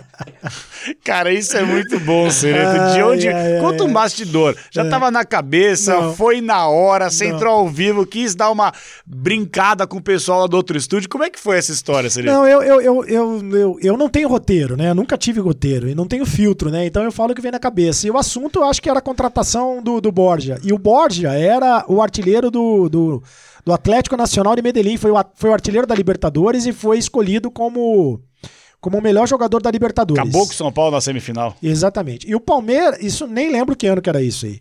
E o Palmeiras, ele, ele já estava bem no, no, no, campeonato, já era um dos favoritos para ganhar o campeonato e, e as competições que estava disputando. E aí o, o, acabou a brincadeira que me veio à cabeça, foi uma, uma expressão, né? Uma, um jeito de falar o seguinte, ó, trouxe o cara e aí acabou a brincadeira. 2017. 2017, trouxe o Borja, ah, trazer o, trouxe o Borja, então acabou a brincadeira. Mesma coisa agora o William, seria no, no caso do Corinthians, ah, vai trazer o William? Ah, então agora vai trazer o Paulinho, então acabou a brincadeira, né? Poxa, não tem mais para ninguém. Só que, como se sabe, o Borja não fez nada no Palmeiras. é, e isso, é, não sei por qual motivo dessas coisas que a gente não sabe, viralizou, né? E, nossa, todas as pessoas possíveis e imagináveis receberam isso no WhatsApp. e isso virou uma fé. Num primeiro momento até me assustou, porque eu falei, nossa senhora, e agora, né? É, mas depois foi muito positivo, porque inclusive o programa é, virou, acabou a brincadeira, é, quer dizer, foi muito positivo depois. Mas quando você percebeu que estava tomando essa proporção diferente? Eu fiquei assustado. Ah, quando eu fiquei sabendo, primeiro, uma pessoa do Corinthians me mandou. uma pessoa do Corinthians, que faz parte da comissão técnica do Corinthians até hoje, é, uma das minhas fontes, me mandou, falou assim, ó, até aqui no Corinthians os caras estão falando. e, um, e um primo meu que tem grupo de automobilismo, que não tem nada a ver com isso, ele, ele é é, mexe com o negócio de automobilismo, ele me mandou falar: olha só, então as pessoas começaram a me mandar. E eu comecei a falei, caramba, sabe, o negócio tá. tá... Se fosse hoje, por exemplo, acho que eu tava estourado no YouTube. né, se fosse hoje. Mas é. A, a, a, época viralizou desse jeito, mas você vê que coisa. Foi. Até todo mundo ainda me, me pegou. Né? O termo acabou a brincadeira, pegou muito forte. Pegou muito, cara. E, é. e, foi muito legal porque, como você falou, né? Foi espontâneo. Foi espontâneo. A gente vira e mexe, fala umas coisas assim também que a gente acha que não vai repercutir. É. E como você falou, a gente nem sabe o porquê que viraliza. É. Eu acho que viralizou também porque naquela oportunidade, se eu não tô errado, o Vini pode falar com mais propriedade, Palmeiras era o líder do campeonato, tava trazendo aí o, o homem gol do Atlético sim, Nacional, o cara sim. da América, sim. da Libertadores. E aí, de repente, velho, Palmeiras começou a oscilar, não ganhou e, meu, deu o que deu. É, é eu já falei muitas bobagens na, no microfone, né? é, É, é, é, outras coisas repercutiram, mas como essa, eu me lembro uma vez que o, o Palmeiras perdeu para o Santos na Vila Belmiro, acho que era na Copa do Brasil, e tinha um jogo de volta no Allianz Parque. No Allianz Parque. Foi 1x0 pro Santos. E aí o Nilson perdeu aquele gol, depois o Palmeiras Nossa. ganhou. Acho que foi isso. E eu cheguei a dizer o seguinte: ah, se o Palmeiras jogar como jogou, vai ser goleiro. Não, eu acho que o Palmeiras perdeu. Ou se o Palmeiras jogar contra o jogo. Não, o Palmeiras não perdeu pro Santos. O Palmeiras tinha perdido um jogo antes, não sei, não, não me lembro para qual time. Eu sei que a minha frase foi: se o Palmeiras jogar como jogou contra o Santos, vai perder na Vila Belmiro e vai, vai ser goleado na Vila Belmiro e vai ser goleado no Parque Antártico. E Parque Antártica, Allianz Parque, é. sei lá, não lembro mais o que era na época. E, e lembro que repercutiu muito também. E, e nessas coisas. Aí o Palmeiras ganhou a Copa do Brasil, olha lá, Serenos, aí nada, lá. Exato, exato, exato. E outra, outra coisa que eu falei também que também repercutiu, inclusive foi, usaram na preleção o Acas Felliger Usou na preleção do Ituano. Meu Deus. Santos Ituano, Ituano campeão da campeão paulista, né? 2014. E eu disse, olha, vem, o dia que a gente, o dia que a gente achar que Santos Ituano não tem favorito, então parou. É, é claro que o Santos é favorito. O Santos tem obrigação de ganhar do Ituano. E você não falou nenhuma besteira, né? Mas eles usaram isso na pré-eleição e, como se sabe, o Ituano foi campeão paulista. Teve algum desdobramento depois disso? Algum cara do Ituano foi dar uma entrevista para você e falou: Ô, Sereto, pô, não sei. como você descobriu que foi usado na pré-eleição? Ah, isso? não, não, não. Eu soube que foi usado na pré-eleição porque depois me mostrou. Acho que o próprio Acas me mostrou que foi usado na pré-eleição e. E, mas é. A gente fala muita bobagem, mas eu acho ah. que é legal isso. É, é, é as, eu tenho esse estilo de, de, de tentar ser mais popular, de porque é, é assim que eu acredito que é o jornalismo esportivo. É, o jornalismo esportivo, e acho que esse é um erro de, de quem faz o. o de, de algumas pessoas que fazem o jornalismo esportivo, é discutirem o jornalismo esportivo como se estivessem numa numa, numa faculdade, numa, na, na, né, num centro acadêmico, numa, num simpósio, ou numa uma discussão teórica sobre física quântica, economia e tudo mais. Quando, na verdade, o, o quando você vai para o boteco tomar uma cerveja e falar sobre futebol, a discussão é muito mais não tem 4, 2, 3, 1, 4, é, amplitude, é, profundidade, o raio que Jogou bem, jogou mal. É, é bom, é ruim. Esse é o isso, ó. Juiz ah, roubou ou não. Se contratar o Borja, acabou a brincadeira. É mais ou menos isso, entendeu? É. Na TV fechada, as pessoas elas ficam ainda com o olho meio olham meio estranho para você quando você vai com uma linguagem mais popular assim. Mas é o meu estilo. Seretinho, vamos mudar o lado da, da prosa aqui, antes da gente registrar o nosso super chat do Felipe Panelli, rapidinho, Capê, porque eu tenho uma pergunta pique. no pique. Vamos lá. Eu quero que você fale sobre uma foto que você postou com o teu filho, Pietro, é. nessa semana. Sim. Porque a gente tá falando do de olho no VAR sobre acabou a brincadeira, a chegada do Borja no Palmeiras, eu quero falar do do outro é, time aqui da, da cidade de São Paulo que tem essa rivalidade é, enorme com o Palmeiras. Quando você decidiu revelar o teu time do coração? Como foi esse processo, Seretinho, para você falar sou corintiano? Se é que você já falou isso publicamente. Tem foto na tua rede social, inclusive é. postada nessa semana. Como foi esse processo para você? Mas cara? quem disse que eu sou corintiano? eu sou, Ita, eu sou da, da, da Esportiva Itapirense. Olha, é, eu nunca escondi o time que eu. Do, o meu time do coração. Na verdade, eu, eu só não, não, não dizia com todas as letras. Inclusive, eu fiz um programa. É, um dos temas do, do Acabou a Brincadeira foi: jornalista deve revelar o time do coração. É, eu fiz o um programa com o Gustavo Villani. O Gustavo, o Guga defendia que não, porque ele achava, por uma questão, é, principalmente ele, narrador, que era uma questão de de segurança, porque a gente vive num mundo maluco tal, né? E eu dizia que sim, porque inclusive o Juca Kifuri participou dando depoimento, defendendo a minha tese, porque o Juca revela abertamente, dizendo que sim, porque era uma questão de transparência. E eu acho de verdade que é uma questão de transparência. É, as pessoas têm o direito de saber para qual time você torce. E eu sou jornalista esportivo por causa do futebol. E não o contrário. Não é que eu comecei a gostar de futebol ou gostar do Corinthians por causa do jornalismo esportivo. Foi o contrário, né? Eu go gosto do futebol, gosto do rádio, como eu disse, do, do, do jornalismo esportivo, do... e uma coisa leva a outra. E eu não deixo de ser, de gostar do meu time porque eu sou jornalista esportivo. E uma coisa, não, não, é, só, é só saber não misturar as estações. Tem, tem, tem jornalistas que eu respeito que não admitem a possibilidade, por exemplo, do jornalista frequentar arquibancada. Eu respeito, mas lamento, porque o dia que me tirarem o tesão de frequentar arquibancada, vai perder a graça o futebol para mim. Eu sempre frequentei arquibancada, continuo frequentando arquibancada. Infelizmente, há lugares em que eu não posso frequentar arquibancada, porque vai ter torcedor que vai encher a minha paciência. Na, na Neoquímica Arena em Itaquera, eu posso ir tranquilamente lá levar meu filho. A minha filha, Manu, tem oito anos, ela é palmeirense. Ontem ela estava com a camisa do Palmeiras, vestindo a camisa do Palmeiras. É, para lá e para cá, eu dei a camisa do Palmeiras para ela de presente. Porque a mãe dela, a Rogéria, é palmeirense também. O meu filho é corintiano. E levar o filho ao estádio, como meu pai fazia comigo, é um dos grandes baratos que você tem na vida. Então, assim, hoje eu posso dizer que eu sou Corinthians com a maior tranquilidade e, e me faz até bem, né? Hum. Dizer isso. E quem achar que isso vai misturar as estações, ah, porque então é por isso, é clubista, e não sei o que, não sei o que lá, eu lamento, porque uma coisa não tem nada a ver com a outra. Há jornalistas que revelam, como o Mauro Betting, né, é palmeirense, o, o PVC é palmeirense, o Juca Kfouri é corintiano, esses que revelam, né? Outros não revelam e eu, eu, eu. É que hoje, é, e, e é engraçado, porque a gente tava falando isso, né, Vini, hoje.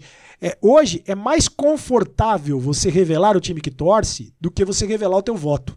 É. Antigamente você revelava o teu voto e tava tudo bem. Se você revelava o time que torce, se o jornalista revelava o time que, que torce, aí dava problema. Mas podia revelar o voto que não, não, não tinha problema nenhum. É... Hoje é o inverso. Hoje é o inverso. Eu confesso a vocês que hoje eu não, não tenho ligado para pouquíssima coisa, entendeu? Eu, ah. faço o que eu penso e. Faz bem. E. Mas eu tô com a maioria, né? É. tô pensando seriamente em revelar. Eu tô com a maioria. Meu. É que assim, eu, se a gente eu, bater eu, aqui 500 likes, eu vou revelar hoje. É, no, Opa, é 500 likes, então tá bom, vamos pensa, lá, rapaziada. Bate direito. o like aí. É, pois é, bem, é, pensa direito. Ele tá louco pra revelar o clube que ele torce. Pensa tá direito. Uma vez ele fez uma fanfarronice aqui que ele falou assim: se bater não sei o que, eu sou superchat não sei o que, eu vou revelar. Ele pegou e falou que torcia lá pra Caldense. Uma vergonha, ah, né? Tirei o blusão do Brasil, tava com a roupa da Caldense, o time ah, da minha cidade. Para, vai, tá bom. Ô, ô Sereto. Casagrande jogou na Caldense. É, pois é, verdade. Foi bem. Sereto, Corinthians. Eu quero falar aqui de Palmeiras, eu quero falar dos outros clubes do futebol brasileiro, eu quero falar de bola.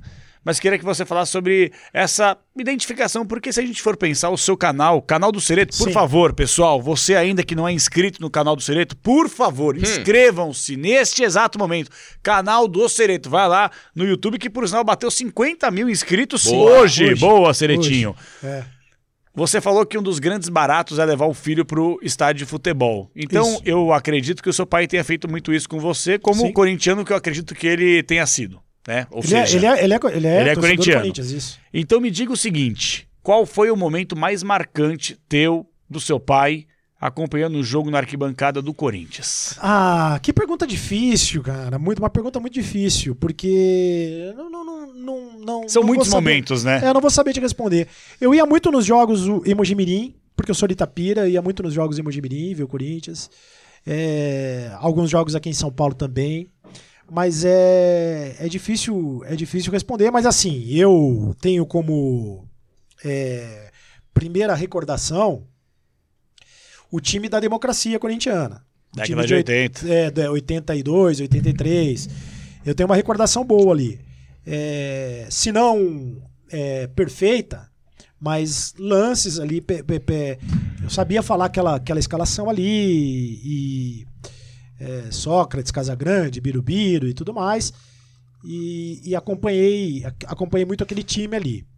Uh, mas tantas e tantas, tantas e tantas recordações. Essa experiência de você ir ao, ao estádio é uma experiência que todo mundo tem que ter. E eu acho que não pode acabar. É, e hoje está ainda mais gostoso ir aos estádios, né? Você pega, você pega a, a arena em Itaquera, poxa, é, é, é uma tranquilidade você chegar, é uma tranquilidade você sair, é um conforto gigantesco na, na no, no Allianz Parque, no Palmeiras também. Então, uh, eu acho que as pessoas deveriam. Tudo bem que o ingresso está muito caro, hein? De, deveria estar tá mais barato. E, e o serviço que é prestado dentro dos estádios, ele não é tão bom assim como, como deveria ser. A pipoca é ruim, o sanduíche é ruim e tal. Mas essa experiência de estar com o pai, ao lado do pai, ou ao, ao lado do filho, vendo um jogo de futebol, isso é, é, é fantástico. É, a televisão tem tirado um pouco disso, né? Porque o, o, torcedor ficou um torcedor de sofá, virou um torcedor de sofá, virou um torcedor preguiçoso, fica com preguiça de ir no jogo, né? E nem todo mundo tem oportunidade também de ir aos jogos, é bem verdade. Mas se puder, se tiver a oportunidade, eu recomendo que se vá aos estádios, que se veja o jogo, o jogo ao vivo. Eu não tenho um jogo específico assim que, me, que, eu, que eu lembre de me chamar a atenção, mas esse ambiente de ver jogos de futebol no estádio é um ambiente que para mim é, é muito familiar desde muito cedo. Né? De acompanhar no radinho de pilha, de ouvir, de, de, de ir ao estádio, ficar com o radinho, de comer ali o amendoim, né? aquele que você tem que descascar, é, quebrar né? o, a, a casquinha para comer o amendoim, é, das pessoas xingando você nem sabe o direito que estão xingando, xingando o juiz, xingando bandeira, xingando o jogador. Você nem tá vendo o jogo direito, mas aquela atmosfera, aquele ambiente é, é, é, é muito bacana. Aquele... Comer o churrasquinho fora de, hum, do estádio. Aquele comer, filezinho de gato. Comer o sanduíche, o, o, exatamente, o, espetinho de gato, o, sanduíche pernil. de pernil. A, a, o sanduíche de calabresa. Esse amendoim que você citou vinha sempre aqueles quatro, cinco de brinde, porque daí Sim. você comia e falava, nossa, tá bom, Sim, né, pai? É. Vamos comprar mais. Aí, aí tinha de comprar, Sim. né? E, e, eu não sei se você concorda, aí eu tenho uma, uma sensação, porque eu não torço pro time do meu pai. Meu pai é torcedor do Atlético Mineiro e, e, e, e ele nunca me levou ao estádio. E eu tenho a impressão de que é, passar a torcer para algum time, quando você decide qual time você vai torcer, tá muito ligado à questão do estádio. E o, o meu tio, irmão da minha mãe, foi quem me levou no estádio pela primeira vez. Dava bandeira, dava camiseta, levava no estádio. Essa atmosfera. Que estádio?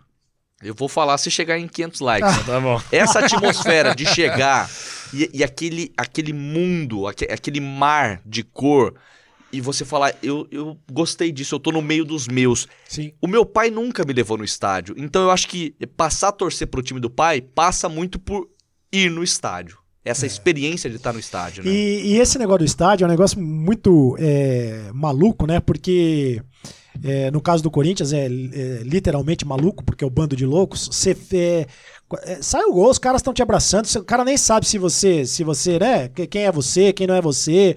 É, esse negócio de você.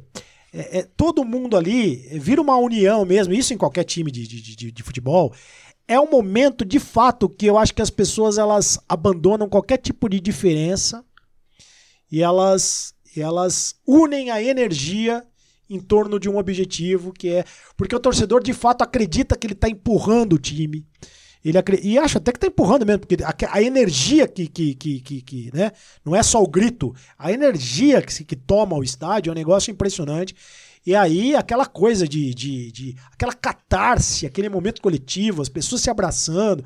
Eu acho um negócio muito bonito. O futebol eu acho um troço muito, muito bonito, cara. Você falou de. O torcedor acha que tá apoiando, acha é. que tá. E, e num momento pré-VAR, apoiava e, e, e mudava o, o, direcionamento do jogo. Sim. Num grito de pênalti, numa influência de entrar na mente do juiz, num, num momento pré-VAR a arquibancada fazia essa diferença, né? E esse negócio do árbitro de vídeo, e no momento em que tá chegando Opa, coxinha. Deus do poucas céu, coisas, chegou até coxinha, velho. Ah, na palmas, velho. Poucas coisas palmas, são mais gostosas. Por favor, velho, olha. Boa. Coxinha, moleque. Aí eu fui surpreendido. Agora véio. uma pergunta, você começa comendo a coxinha por cima ou por baixo? Na pontinha hum. ou na não, bundinha? eu começo, eu começo por baixo, não. Ao não, contrário do que você... Não, aqui na pontinha. Ao contrário do que você, assim, hum. ó. Começa, é que eu, assim, ó. Cara, esse é um dilema, eu não sei qual é o certo. Será que tem um certo? Não, tem que começar. Eu, eu como assim? Eu seguro na pontinha não. assim. É, a parte mais gostosa da coxinha hum. É a parte. Não é, entendeu? Tá, entendi. Então você vai na parte mais gostosa. Entendi. Pra ficar esse conezinho depois. Meu Deus, que delícia. Exatamente. Ah, vamos Bom. parar a resenha, vamos comer, vai. hum, Jotinha, lembrança de estádio. Bom. Fala uma tua aí, vai. Arena da Baixada. Muita gente acha que é mentira. E eu já eu fui. acho.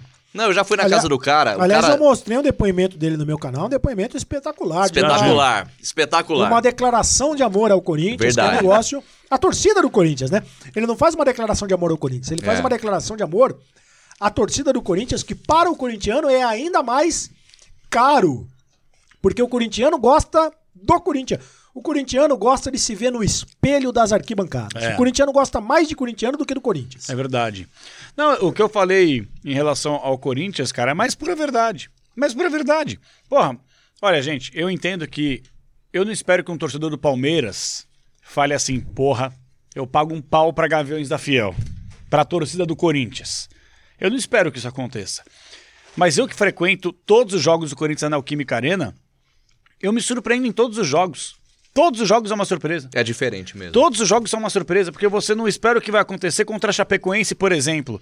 É, o time, porra, com todo respeito, velho, contra a Chapecoense, já ainda era aquela coisa, Renato Augusto, mano peitada de zagueiro, de costas pro gol, o time não tava criando tanta chance, por mais que o goleiro lá tenha sido o melhor em campo, porque fez lá três, quatro defesas, mas você vê que os caras em nenhum momento estavam pegando no pé dos jogadores, jogadores que mereciam ter aí, sabe, algumas críticas por parte da torcida. O torcedor corintiano não critica quando a bola tá rolando, cara. Isso me cativa demais. E muitas vezes grita mais que eu não tá perdendo. Não, não, não. O Corinthians, a torcida do Corinthians é a única torcida no Brasil, no Brasil que faz isso. Não tem outra torcida. Ah, tá fazendo média com os caras? Então me mostra aí uma torcida quando você tá com o estádio lotado, você toma um gol do seu adversário a torcida grite mais do que quando o seu próprio clube faz Isso. um gol. Isso. Me mostre uma torcida. Eu não tô falando aqui que torce mais do que a do Flamengo, a do Cruzeiro, a do Galo, do Palmeiras, do São Paulo. Não. Só tô falando que essa peculiaridade é exclusiva do torcedor do Corinthians. Isso. Pode vir a ser copiado lá na frente, quando alguém tomar um gol em casa começar a gritar mais? Pode. Só que isso hoje é do Corinthians. É impressionante. Não tem conversa. Aliás, deveria haver um estudo,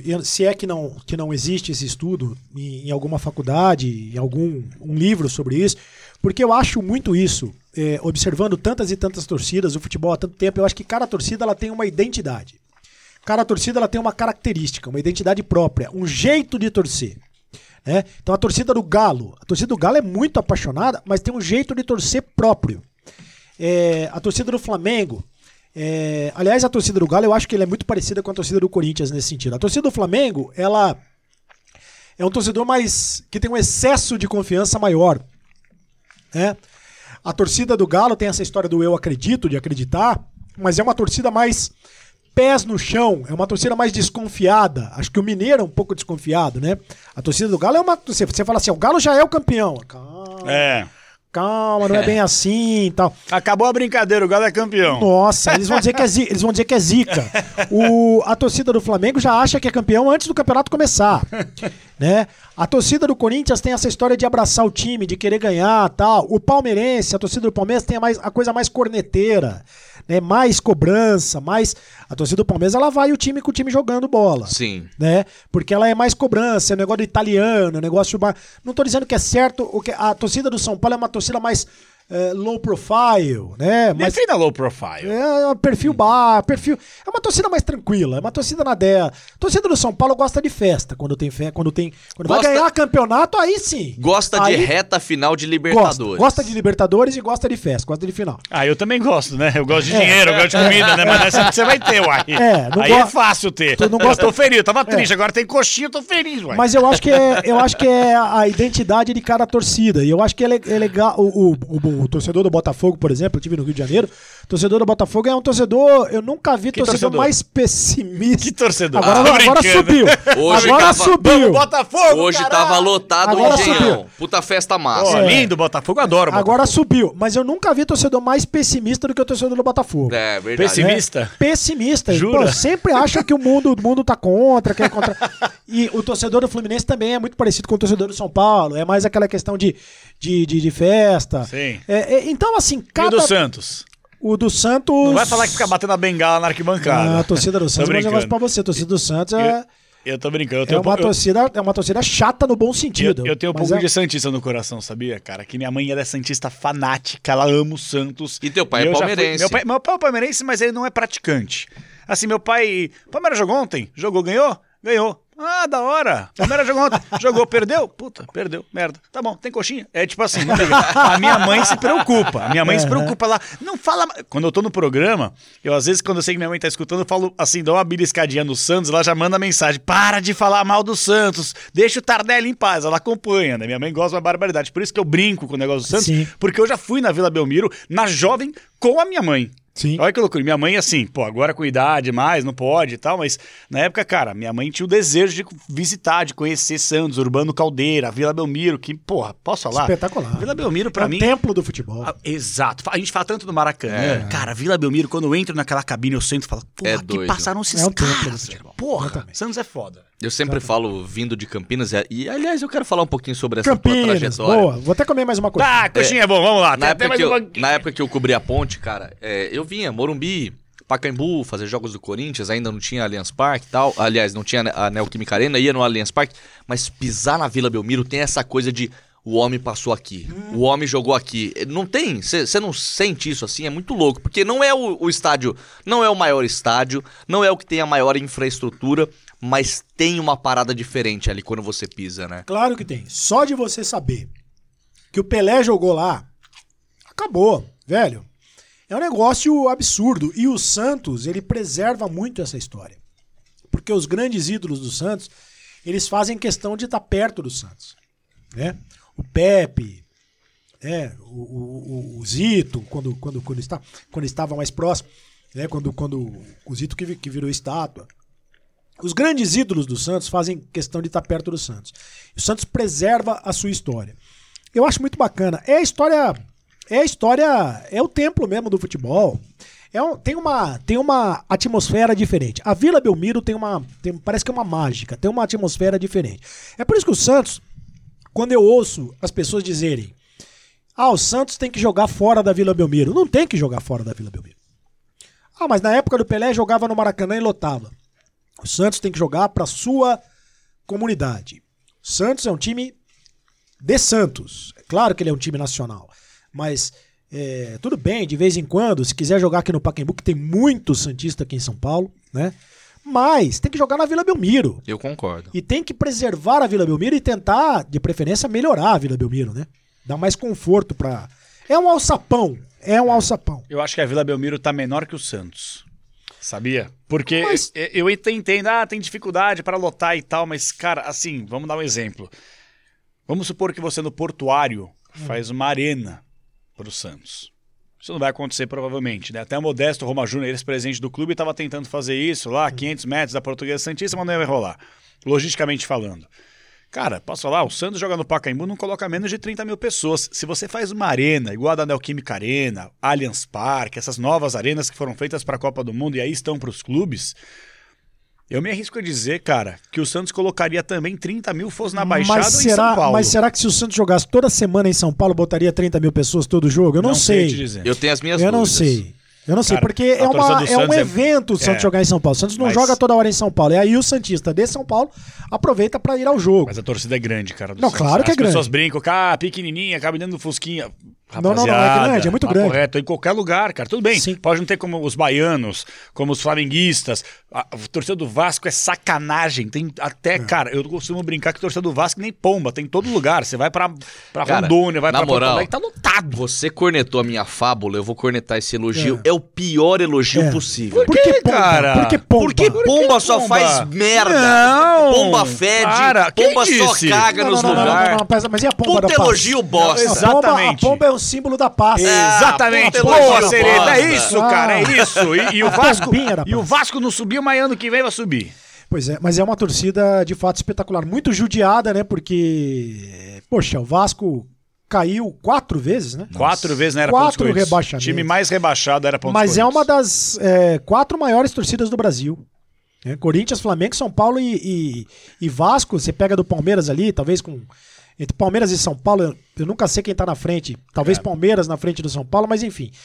O Vasco está entre as cinco maiores torcidas do Brasil, com certeza. Com certeza. Ó, o Felipe Panelli mandou um super chat. Eba! Como é que é a dancinha, Jota? Ei, ei, ei, ei, ei, Você emagreceu, pai. Eu tô de preto. Semana passada isso aqui tava, Tava, uma tava saliência. Pomba é o rato do asfalto, o Ferdinando falou. Ai, é, gente, dizem, que dizem que sim, rato. dizem que sim, dizem que a pomba não é muito higiênica, mas É. enfim, mas é o símbolo da paz. Isso. E o Felipe Panelli mandou o seguinte aqui, ó. Um super chat. Seretinho, qual atacante na América do Sul acabaria com a brincadeira no ataque do Palmeiras? Imagino que seja o time do, do coração dele. O time Ah. do Palmeiras de 2022. Qual atacante sul-americano acabaria com a brincadeira no O Verdão? Palmeiras tentou contratar o, atacante, o centroavante do River Plate, como é que não é o nome? O- Borré. Borré. Do River Plate ou do, do, do River? né? River Do Plate. River Plate. É. Acho que seria uma excepcional contratação. Mas. E o Cavani? Ah, o Cavani seria um grande barato no futebol brasileiro, hein? Seria. Seria. onde surgiu seria o Cavani, espetacular. De onde surgiu o Cavani? ah, o Cavani cara? no Corinthians, você diz? A história do Cavani?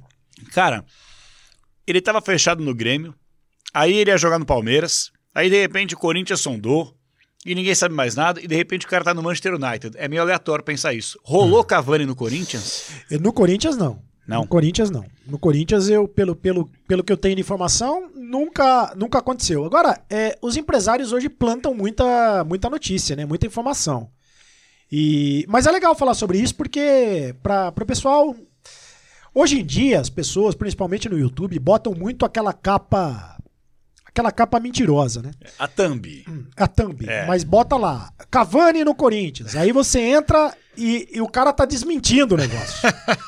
o cara tá dizendo, o cara tá dizendo, não, não existe Cavani e tal, tal, tal, tal, tal, tal, tal. Então, tem que tomar cuidado com essa.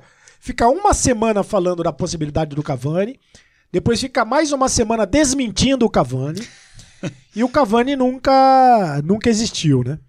É, não, Cavani no Corinthians nunca, nunca existiu, mas seria uma, uma contratação espetacular, eu acho. Seria, seria sensacional. Sereto, queria falar com você, cara, sobre. A gente tem mais um quadro, então já vai pensando aí, já vai pensando, que são dois quadros até pra gente encaminhar pra fechar o nosso papo, cara. Se deixasse com você, com tanta história que você tem do jornalismo, a gente queria até três horas foi da embora? manhã. Cadê o Vini? Vini o foi Vini foi embora? no banheiro, o Vini sempre vai no banheiro, Deu- deu né? piriri Ele tem nele? algum Será problema de a bexiga, pode ter será sido a que a coxinha coxinha, tá pode ter sido a Isso. coxinha. Cara, eu tenho uma pergunta pra te fazer antes dos quadros. Sim. E ó, só lembrando, você quer descobrir qual é o time de coração de Vinícius Bueno? Se a gente bater 500 likes na nossa live, Boa. 500 likes na nossa live, ele vai falar, mas aí não é. Na moral, Não, eu vou abrir, vou abrir a real. Posso falar? Eu, eu vou ficar, eu nunca mais vou confiar em você. Tem certeza? É melhor pensar direito. Não, porque se ele for pra fazer assim, ah, eu torço pra Tom Benz que subiu. Ah, eu paro, eu vou embora. Eu não faço mais pro- de lavada com ele, largo. Eu quero saber qual que é o time. Eu já Bom- sei. Pro Boa Esporte. Torce pro É, Boa é, Esporte Boa de. Varginha. Não, vou falar, Esporte, vou para. falar a real. 500 likes, por favor, gente. Se vocês querem descobrir qual é o repórter da Bandeirantes, qual time ele torce, porque ele fala que é caldense, mentira. A gente vai falar qual que é o time com 500 likes aqui na nossa live. Eu tenho uma pergunta antes do nosso penúltimo quadro. Pois não. Você tem vontade Sim. de voltar a trabalhar em televisão, mesmo com o sucesso do seu canal, Canal do Cereto? Eu tenho vontade, eu tenho vontade em trabalhar é, no- na televisão, sim. Eu, eu, eu acho que é é a sequência natural da, da, da- da carreira, mas é, sem é, excluir a possibilidade de continuar com o projeto no, no, no YouTube. né? Se tô, tô muito feliz no, no YouTube e, e acho que o, o YouTube hoje, o canal, o canal do Cereto, ele abre perspectivas inimagináveis. Eu não sei eu não sei o tamanho do crescimento que pode, que pode acontecer. Veja, eu estou falando aqui de, de algo que já existe precedentes em colegas nossos, que, que já desbravaram esse caminho. Então você pega o Mauro César hoje. O Mauro César é uma potência no YouTube, Canhão. é um canhão. E continua fazendo televisão tal, mas a prioridade do Mauro César hoje é, é o YouTube. Né? Ele é um canhão. O Chico Garcia, que é colega de vocês, que, que esteve aqui, que fez a live do Cereto, é, muito gentilmente, que é muito competente, também é uma potência hoje no YouTube. Né? E, então são duas, são duas referências minhas. Hoje em caras que fazem fazem de um jeito muito direito, fazem é, é, e tem outros tantos nomes aí que são que são muito legais. Eu até citei para você aqui é, a Web Rádio Galo faz um trabalho com o Beto Guerra, o Thiago de Araújo. Os caras fazem um trabalho lá de ponta, é, transmitindo jogos de, do Galo com audiência maior do que as rádios de Minas, com as rádios de Belo Horizonte, é, no YouTube. Então o, o, o, o, YouTube ele tem é, milhares de possibilidades. Né? Agora, a questão é que hoje eu sou o, o, o cara que bate o escanteio e que sai para cabecear. Hum. Né? Vocês estão vivendo isso agora nesse podcast aqui. Por mais que vocês tenham essa enorme, gigantesca equipe, é, vocês sabem, isso precisa ser é, viabilizado é, comercialmente. Né? Então, eu sou, vocês são hoje o departamento comercial, o, o, o, produtor, o produtor de conteúdo, o departamento jurídico, enfim, tudo, né? É, através de uma empresa que, que tem que ser aberta e tudo mais. É uma questão que, que faz com que você saia da zona de conforto. É complexo, né? Complexo, porque é, é principalmente para quem trabalhou tanto tempo numa, numa é, como empregado, né? Como empregado. Hoje você é empregado e empregador ao mesmo tempo, né? Então, é uma empresa. É uma empresa. É um, é um mundo diferente, mas é um mundo que abre é, N possibilidades. Mas eu tenho um, um, um, uma experiência de 20 anos na televisão e de 25 anos de jornalismo. Eu não posso excluir essa experiência, eu tenho que agregar essa experiência. Eu não posso me dar ao luxo de dizer, não, não quero. Não, eu quero sim trabalhar em televisão, eu quero trabalhar em rádio, eu quero trabalhar no YouTube, quero trabalhar na internet, eu quero agregar. É... E acho que no YouTube você faz um pouco disso, né? Você faz um pouco de. Você agrega esses, essas mídias todas no mesmo. na mesma plataforma. Você já teve convites desde que você saiu da Globo? Eu conversei, conversei com é, duas emissoras antes de sair da, da, da, da, TV Globo, mas depois que eu saí da TV Globo, essas conversas elas não se não evoluíram. Mas conversei com duas emissoras antes de sair da TV Globo, sim, até para sentir como é que estava o mercado. As conversas foram muito positivas, mas depois que eu saí da, da TV Globo, essas conversas acabaram não evoluindo, não evoluíram. Enfim, e, e o meu foco nesse momento também não é esse o meu foco é fazer o canal crescer cada vez mais e eu tenho emprestado energia nesse, nesse projeto. Seretinho, eu queria te ouvir sobre duas coisas do nosso meio. Sim. É, eu vejo, por exemplo, uma força muito grande dessas web rádios nos últimos anos, né? Sim. E acho que tem espaço para todo mundo. A gente fala da força da TV, que não vai perder muito, ainda que ela esteja perdendo espaço e ela já não tem mais o mesmo espaço de antes. A Glenda falou na semana passada aqui, eu concordo. É, tem alguns lugares do Brasil que não tem internet, irmão. É só a TV aberta e, e olhe lá. Então, a, a gente sabe que é, as mídias elas estão competindo, tem um pouco de internet, tem um pouco de TV, tem espaço para todo mundo, só que eu sinto que é, hoje, como todo mundo é formador de opinião e tem um Twitter e pode opinar, é, e, e essas web rádios, cara, você pega as coletivas do Flamengo hoje é, é, é, assim, a cada 15, 20 perguntas, cinco são do, do Flá Rogério, do Rogerião da Massa, o, o Web Rádio os canais, Flá, os canais de YouTube. o Paparazzo não sei das a quantas. Gávea não sei o quê. A Gávea Flá, Gávea, Gávea Mídia. É, como você vê essa força hoje, esse espaço que é dado para quem é da mídia alternativa e, e, e, muitas vezes até, quem sabe, tirando espaço das mídias tradicionais nas coletivas. É, eu acho que tem que haver, é, e vai haver naturalmente, um filtro. Porque em algum momento isso tem que ser organizado. Né? Organizado. É, todo mundo tem espaço. Eu acho que a, o grande barato dessas redes sociais, da, da, dessas novas mídias, é a democratização da, da, da informação. Então hoje todo mundo pode ser produtor de conteúdo. Mas de que maneira isso é, é filtrado at através de um credenciamento para fazer um jogo, por exemplo, é, é, que tem que ser é que tem que ser pensado. Por exemplo, se eu quiser hoje é, credenciar o, o canal do Cereto em jogos do Corinthians, por exemplo, eu tenho que passar pela CBF, eu tenho que ter uma empresa aberta, uma empresa de comunicação aberta. E tem que passar pela CBF, tem que ter o aval da CBF e o aval do Corinthians. E da né? ACESP. E, e, o aval da ACESP. Né? Eu, tenho que tá, eu tenho que ter o, o credenciamento da ACESP. O credenciamento da ACESP, em tese, seria mais, mais fácil, porque é, pelo tempo de serviços prestados, pelo tempo de serviços prestados. Mas não é tão simples assim. Né? Não é tão simples assim. Fazer a pergunta na coletiva talvez seja mais fácil. No caso do Corinthians, é, o Corinthians prioriza as perguntas dos jornalistas que estão credenciados para o jogo. No caso do Flamengo, eu não sei. Né? Se você pode enviar as perguntas, se qualquer canal pode enviar pergunta, enfim, eu não sei. Eu acho que tem espaço para todo mundo. Eu acho que a gente tem que partir do princípio que não existe reserva de mercado e não precisa existir. Eu sou a favor da concorrência, da liberdade do mercado. É, e, e, e, naturalmente isso vai ser selecionado. As peças elas vão se encaixando. É, porque tem que haver de fato o cuidado para que não se. É, para que as entrevistas coletivas não se transformem numa grande arquibancada. Uhum. Né? E que não se perca o senso crítico de uma entrevista coletiva, uma pergunta mais mais crítica. E não é porque o canal é de YouTube ou o canal é voltado para uma torcida que que não se tem senso crítico. Há canais sérios, muito sérios. E outros canais não são sérios.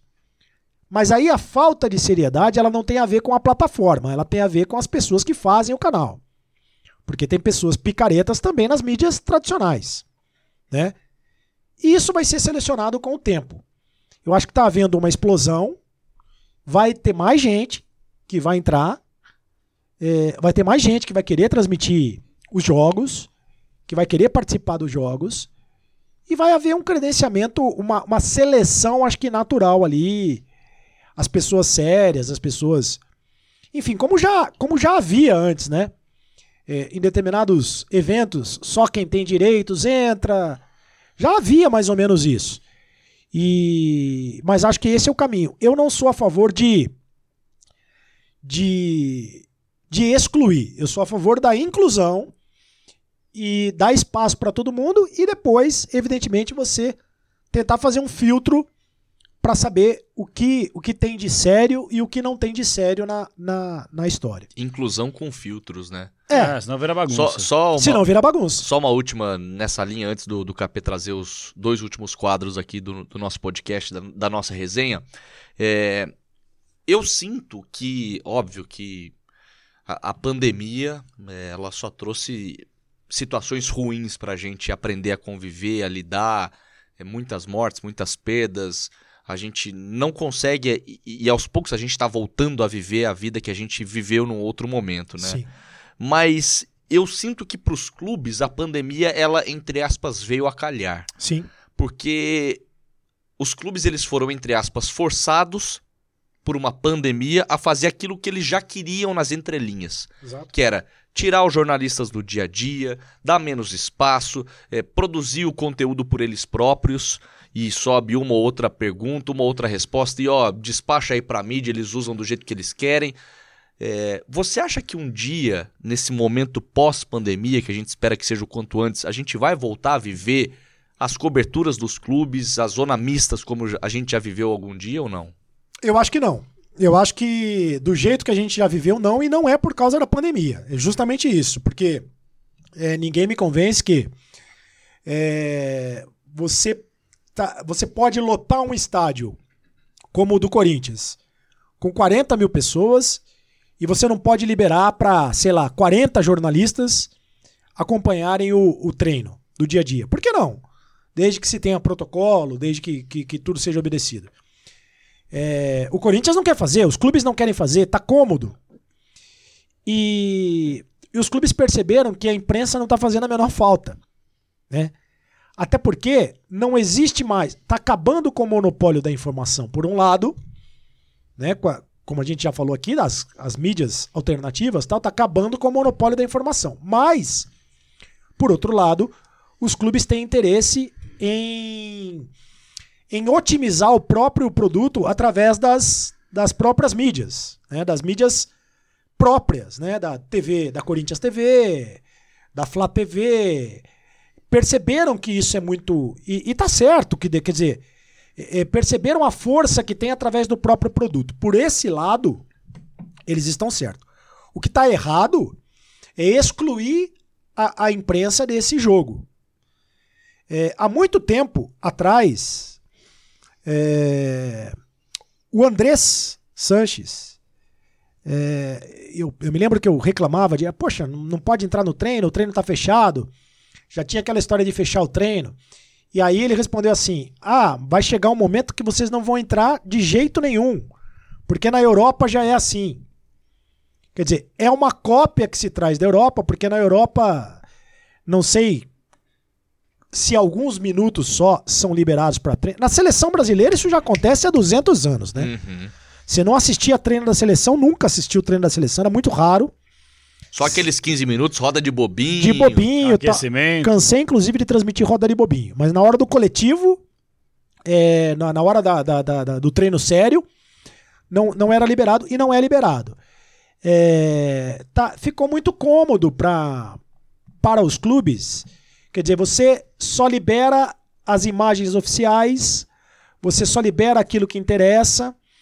E, e acho que a cobertura jornalística hum, jamais vai ser a mesma. Até porque os clubes se incomodam muito. Eu percebo quando vaza alguma informação, os clubes ficam. Roberto de Andrade falou outro dia assim: ah, mas não acreditem em nada que eu não digo. Mas peraí, como assim? Então não precisa. Se você, se você é, depender só de informação oficial, então você não precisa ser jornalista, não precisa de jornalismo. Se for só informação oficial. É, há outras maneiras de você conseguir a informação. Agora, frequentar o clube, o treino, o CT, é fundamental para o jornalista e para quem consome o jornalismo. Porque, veja, é, o jornalista é só o meio, né?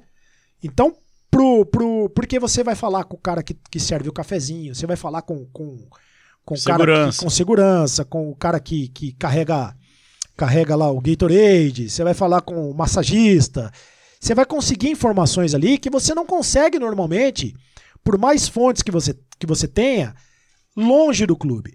E fica um negócio muito frio, né? Aquele contato, aquela conversa, aquela resenha. É... fica um negócio muito gelado, um negócio muito frio. Mas eu acho que não vai voltar mais como era antigamente. Não vai voltar mais.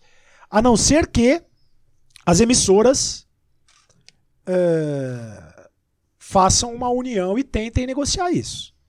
Né, as emissoras maiores, as maiores, as emissoras grandes, as emissoras as detentoras maiores, de direitos, as detentoras exemplo. de direitos que tenham alguma maneira de negociar e falar, olha, a gente precisa estar tá no clube, a gente precisa estar tá, porque depender da classe, eu acho que a classe ela não tem força para eu, eu até tenho visto a CESP, por mais boa vontade que tenha, mas eu acho que não tem força para conseguir essa mudança. Eu também acho que não.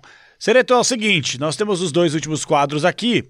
Um, eu já vou te antecipar porque você vai ter que pensar. Sim. A gente não faz nada assim, olha, tem um quadro antes da resenha para você já pensar. Tem que ser do bate-pronto. Então eu vou dar alguns minutinhos para você já mais ou menos começar a imaginar. Já e fica com essa. Pensar não é, é muito, muito, não é muito meu negócio. É, o Opa, meu negócio também a pranchetinha não. aqui. Já ó. tem uma pranchetinha para você que é a ah. seguinte: seleção Carlos Cereto de todos os tempos. Opa. E aí, meu irmão, a seleção é sua. Você põe quem você quiser. O critério pôr, é teu. Quer pôr um jogador, quer pôr um jornalista, um narrador, você quer pôr alguém da sua família. Quer fazer cê, uma do Timão. Cê, uma do Corinthians. Você Faz o que você quiser, a seleção é sua. Mas calma que esse é o último quadro pra gente fechar lá em cima. Porque agora nós temos o bem na foto e o mal na foto, já que estamos aqui no arroba foto21sp. Carlos Sereta, a partir de agora, está bem na foto e mal na foto também.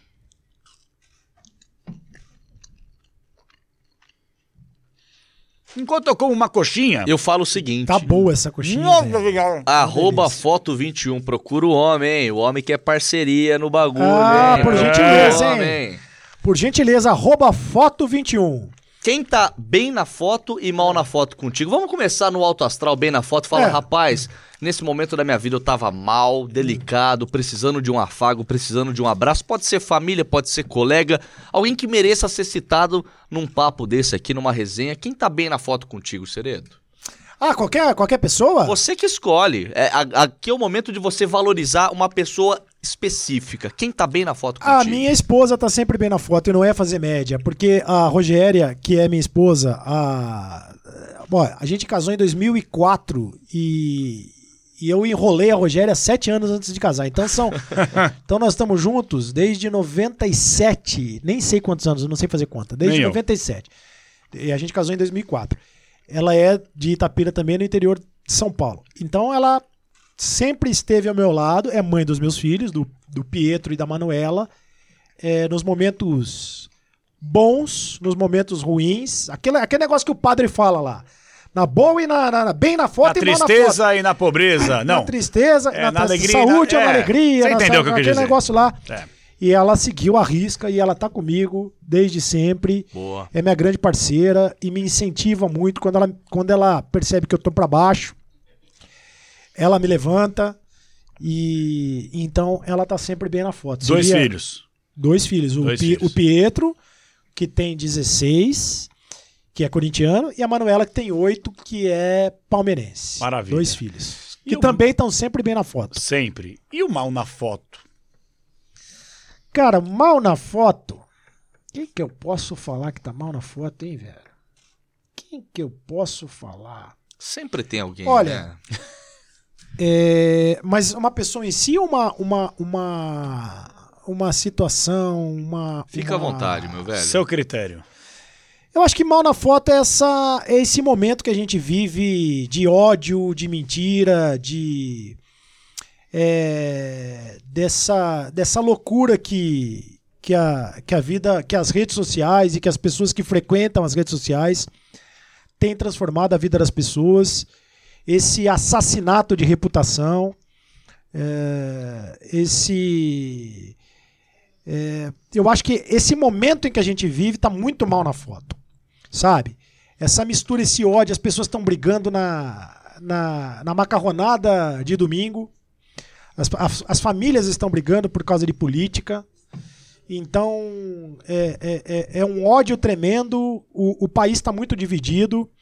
E eu acho que esse momento que a gente vive no país está muito mal na foto. Muito mal na foto mesmo. Maravilha. É o seguinte, pra gente encaminhar pra fechar, Sim. daqui a pouquinho a gente vai fazer aqui uma rodada final de mensagens da galera que participa, da galera que curte o De Lavada Podcast. Mais uma vez, canal do Cereto, inscreva-se, que é muito legal. do Cereto. Sabe o que é bacana? Que muita gente fala assim, eu não era inscrito, ora sim, vou aqui Verdade. agora e Legal. pá, e é muito bacana. E a gente vai registrar na sequência quem tá participando no, no, no chat aqui. E se você quiser mandar aquela tua pergunta pro Cereto, manda um superchat pra gente. E só lembrando que o Vini falou que vai revelar o time de coração dele caso a gente consiga bater 500 likes. Dá uma última atualizada aí, eu tô Vinão. achando que o povo não, É, não tá querendo eu- saber, Eu, não, acho viu? que hoje, Se der quem 500, sabe não. Se se der der 500, mas 500, também eu a gente subiu o sarrafo danado aí, mas tudo Bora, bem. bora, bora, bora, Vamos bora. lá, aguardar. Antes eu queria só fazer pela última vez Sim. e dar uma moral pra quem nos dá moral. Como já diria o Boa. nosso querido Romanzinho Laurito, que veio aqui participar. Enquanto isso, Enquanto eu você come, coxinha. toma um negócio, se quiser no banheiro também você fica à vontade. Se quiser aqui dar... Mais um cafezinho, sabe, mais um cafezinho? é, um cafezinho, mais um cafezinho? Não, um cafezinho não? Não quer? Chocolate quente? Vai. Uma pinguinha, não quer? Não, É a tá tua hora então, vai, brilha.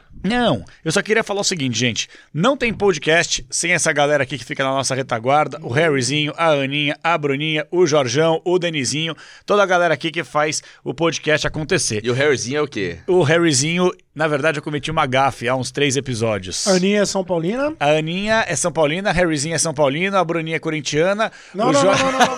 A Bruninha. Ali é a zona, ali é a zona do rebaixamento. Ah, ah, verdade, que da esquerda é zona do rebaixamento. Não é Ela verdade? é- Ô, ela é Bruninha, você é peixão. Santista, desculpa. Peixão, peixão. É verdade, tem razão. Quantos anos você tem, Bruninha? Santista? Ah, tá bom. Sabe como pega no pé dos caras, os caras ficam loucos. É brincadeira, eu amo o Santos. Santos, minha vida, meu amor. O Jorjão é corintiano e o Denizeira é o quê? Corintiano também, Denizeira? Vai Corinthians, é isso aí. São Paulino, São Paulino, Corinthians, Corinthians, Corinthians. Tá bom. E eu sou Raro, É raro momento em que o Corinthians não é maioria ali. É verdade. E eu sou caldense, pô. Ah, vai, tá bom. Se bater 500 likes, você vai falar qual que é o seu time. Sem essa galera, não tem a nossa live de toda segunda-feira, 10 horas da noite. E também não tem a galera aqui que apoia o nosso projeto. Então, pega aí esse barril, arroba 304 Soluções. É, rapaz, é o seguinte, ó. Arroba 304 Soluções. Pra você que tá do outro lado aí e você quer curtir as festividades aí no final de ano, Natal, Ano Novo com a família e você quer pagar de bonzão aí no final do ano, qual que é? Você vai fazer um curso de cerveja, abraçagem da cerveja com a 304 em parceria com a Brewwork, tá certo? E nós estaremos lá, eu e o Vinão, estaremos lá no finzinho de novembro, já comecinho de dezembro, tem esse curso para você. Já oito pessoas ganharam, tem mais duas vagas. Como é que você faz para ir lá? Você vai no arroba 304 Soluções. Tá aí no QR Code para você dar aquela focalizada para você curtir a página dos caras. Começa a seguir e vai na última postagem deles e marca qual é a sua cervejaria favorita. É só você fazer isso, gente. Vai lá no QR Code, você vai direto para 304 Soluções, vai na última postagem deles, a última foto deles e aí marca qual é a sua cervejaria favorita. Não a sua cerveja favorita, a sua cervejaria favorita. E aí a gente vai entrar em contato com você, você vai participar desse curso, vai aprender a fazer cerveja, vai tomar a sua cerveja e aí vai pegar um barril desse aqui da 304 Soluções e vai levar a cerveja, meu amigo, que você fez para sua casa, para sua galera, para sua família, para curtir o Natal e o Ano Novo também, tá certo? E a galera da Max Crew? E a galera da Max Crew? Ei, Anderson Nunes, você tá demais, hein? O Anderson Nunes, ó, é o seguinte: Seredo já fez muita obra? Não. Não fez muita obra? Não. Mas um dia vai fazer. Sempre ah, tem. se diz. Ah, claro que eu fiz. Obra, claro que é, eu fiz. Isso. Claro que eu fiz. Obra, obra, obra dá um trabalho, velho. Obra é sinônimo de dor de obra cabeça. Obra dá um trabalho. Dá um obra trabalho. é sinônimo de dor de Reforma, cabeça. Reforma, obra. Puta, sim, sim, é só B.O. Aí o cara marca e não vai, aí te fode, você só pegou folga nesse sim, dia sim. e tal, a porcaria. Sem contar o barulho que você faz no vizinho. Verdade. É. Mas é o seguinte, se obra é sinônimo de dor de cabeça, com a Max Crew não tem dor de cabeça. A melhor massa de rejunte para drywall do Brasil. Brabos. Nessa marca eu confio. Anderson Nunes, que por sinal inaugurou a fábrica nova, bem pertinho do Zoológico, uma marca maravilhosa que está aí para apoiar você que quer fazer a sua parede de drywall, que não quer ter dor de cabeça, que não quer ter problema.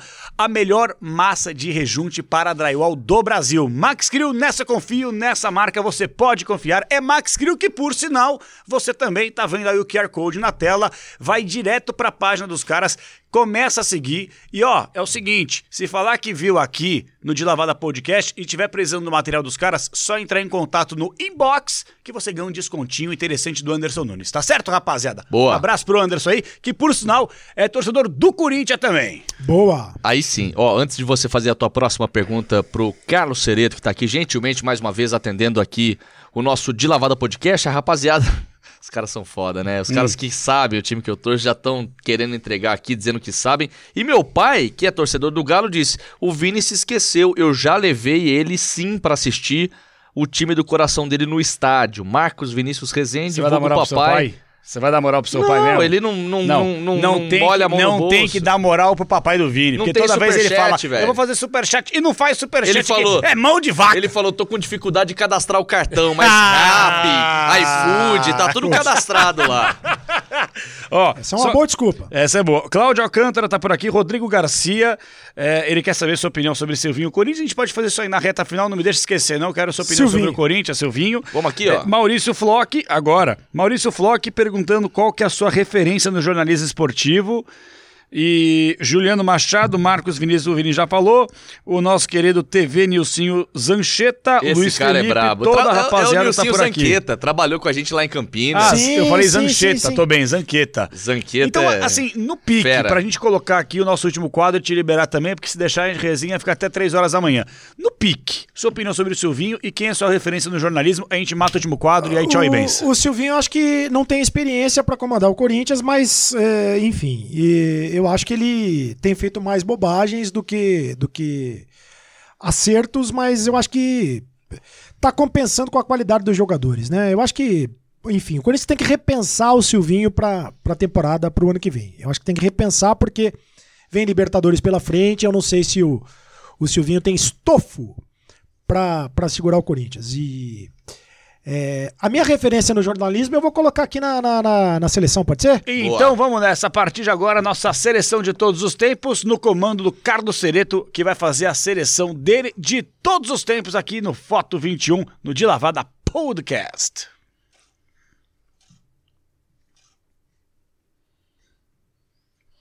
Caraca, vai passei o produto na cabeça, acho que hoje não funcionou muito. Eu tô com esse mesmo, eu tô com esse mesmo problema. Tá merda. A bundinha do babuíno aqui, ó. Pô, mas eu passei Não, o produto, Hoje mano. escondeu bem, pai. Não, mas aqui, ó, tá uma puta falha. Tá com um pozinho legal aí, pô. Gosta de um pozinho, Eu, eu Sairito? tenho, eu Você tenho quer um pozinho pra pôr na problema. Não, cabeça? já me passar, mas o problema é que o pozinho se chove depois. É, escorre, né? É verdade. É, É, um problema. é Ainda bem que eu tô coberto aqui, É, viu? É, exato. verdade.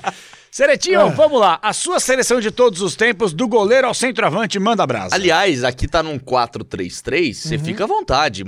Remaneja aí, põe dois atacantes, põe cinco, seis, oito atacantes, você que manda. Então eu posso é, usar qual- é, o critério.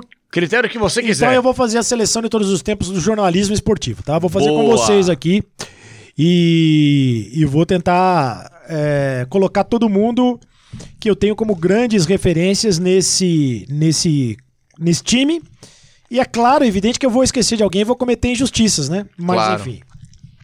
Mas não tem jeito, são 11, 11 titulares. Espero que não fiquem chateados comigo. Mas o camisa 10 é o Osmar Santos. Osmar Santos é o camisa 10.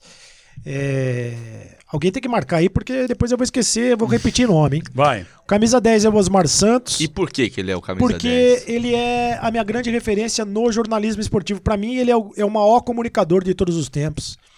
O maior narrador esportivo de todos os tempos.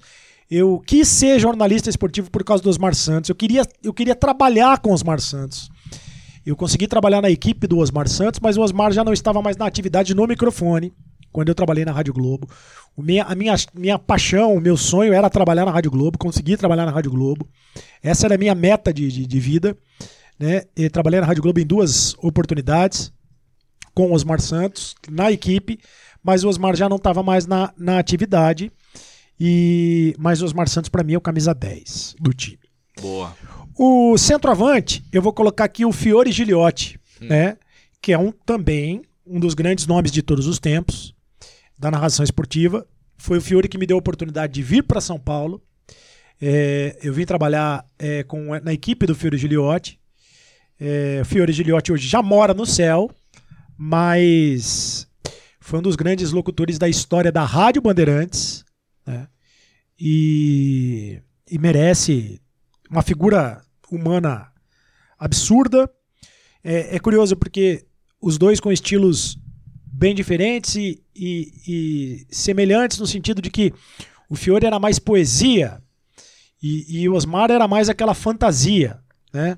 Mas é, o Osmar é, meio que os dois fizeram escola num jeito de transmitir futebol, cada um à sua moda. E dizer que eu gostei do treinador Carlos Cereto, que já começou escalando o time do ataque. Já É tinha... o, a o 10, e defesa. o- o 10 e o 9 porque são os jogadores mais importantes, né?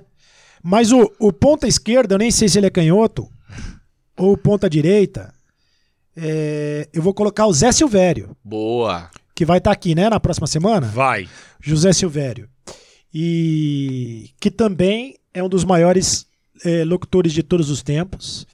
Também com um estilo muito próprio, diferente do Osmar, diferente do Fiore, né, com, com uma rapidez, velocidade de raciocínio impressionante. A descrição do, do Zé Silvério é um negócio, um negócio absurdo.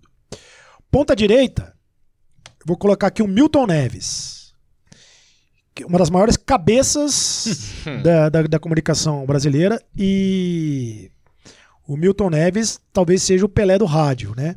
Ele é, na comunicação, no jeito de, de, de se comunicar, é, fazendo o terceiro tempo pós-jogo, é, é algo, algo muito, muito impressionante também. Bom, os quatro da frente eu já escalei, Matou. né? E Milton vai, ter, Neves, e vai ter Fiore- gol, hein? Milton Neves, Fiore Gilhote, Osmar Santos, José Silvério. É, você deveria ter colocado o centroavante Milton Neves, né? Porque ia ser o Jardel, cabeça. né? Pela cabeça, Pela né? Pela cabeça. Pode ser, pode ser. É, Vamos pro meio ou pra zaga? Eu vou pro meio. Boa. O, o meia-direita, eu vou colocar aqui é, um nome que talvez as pessoas mais jovens não conheçam, mas também tem muita história na Rádio Bandeirantes, que é o Flávio Araújo. E eu tive a oportunidade de trabalhar com o Flávio Araújo em Campinas, na Rádio Central de Campinas, durante muito tempo. O Flávio hoje, eu acho que mora em Presidente Prudente, não tenho certeza. Mas o Flávio ele entrou para a história, inclusive, eh, transmitindo uma das lutas do Éder Joffre eh, no Japão. Uma das lutas de, de- de mais famosas do Éder Joffre. Tem esse arquivo até hoje. Transmitiu em cadeia. Foi. É, o Flávio, um monstro, assim, da, da narração esportiva. Teve audiência de televisão essa luta Sim. que ele transmitiu. Sim. É surreal. Sim. Então eu coloco eu coloco o Flávio, Flávio nesse, nessa turma toda. De camisa 5, eu vou colocar aqui o Silvio Luiz. Boa. Olho no lance. É. Você sabe que o Silvio Luiz tem uma história curiosa. Porque de- dessas coisas de entrar na cabine e pedir autógrafo, eu entrei na cabine e pedi autógrafo do Silvio Luiz, lá em Mojimirim. Tava o Silvio Luiz e o Mário Sérgio, Pontes de Paiva, que hoje mora no céu. Morreu no acidente da, da Chapecoense. E o Silvio Luiz estava muito bravo com alguma coisa lá e me espantou na cabine. não me deu, não me deu um autógrafo. Você entrou. Ou Ô, seja- seu Silvio, tudo bem? Ou seja, ele eu sai, não moleque. tenho, eu não tenho, exatamente, eu não tenho, e, e com razão, porque eu estava invadindo o ambiente de trabalho dele. eu não tenho um autógrafo do, do, do, do Silvio Luiz. É, mas, mas eu admiro demais o Silvio Luiz. Fico muito feliz que eu- e agora ele está de volta na TV Record, vai transmitir o Campeonato Paulista. Eu acho que é um cara, um gênio da comunicação, um Ele jeito é. de transmitir futebol tudo, tudo só dele, né? E ainda vou pedir autógrafo do Silvio, Boa. Silvio Luiz. É, Linha defensiva. Deveria estar no ataque, mas vai para a linha de defesa. Vou botar de goleiro aqui. Luciano do Vale. Vixe, brabo. Não posso esquecer do Luciano do Vale. Que tem uma história também gigantesca no rádio, no rádio e na TV. E um dos maiores locutores de todos os tempos do, do rádio e da TV. E que, é, como empresário, transformou o show do esporte. O que a TV a cabo faz hoje é o que o Luciano do Vale fazia é, na a época da, da TV Bandeirantes, do show do esporte, transmitindo até sinuca, transmitindo é, Tudo, né? tudo, absolutamente tudo. E ele. As lutas do Maguila, vôlei, basquete, NBA, campeonato de aspirantes, transmitia tudo. Eu não posso jamais esquecer do Juarez Soares, que também deveria estar no campo de ataque lá, mas vem aqui Grande pra, China. vem aqui para lateral esquerda. O Juarez talvez tenha sido o maior comunicador ao lado do- dessa turma toda aí, de uma linguagem muito popular, né? É, faz um jornalismo que eu aprendi a gostar, que é esse jornalismo muito popular, é, é- é o jornalismo de do povo, falando a língua do povo. É, de lateral direito, eu vou colocar aqui o Luiz Ceará. Também nesse estilo aí de, de linguagem do povo, de do Informal povo, total, né? Informal. Pra começar a botar repórter nessa história aqui também Boa. né? E o o Luiz Ceará, querido amigo de Campinas, eh, me ajudou bastante na época em que eu, que eu trabalhava em Campinas também.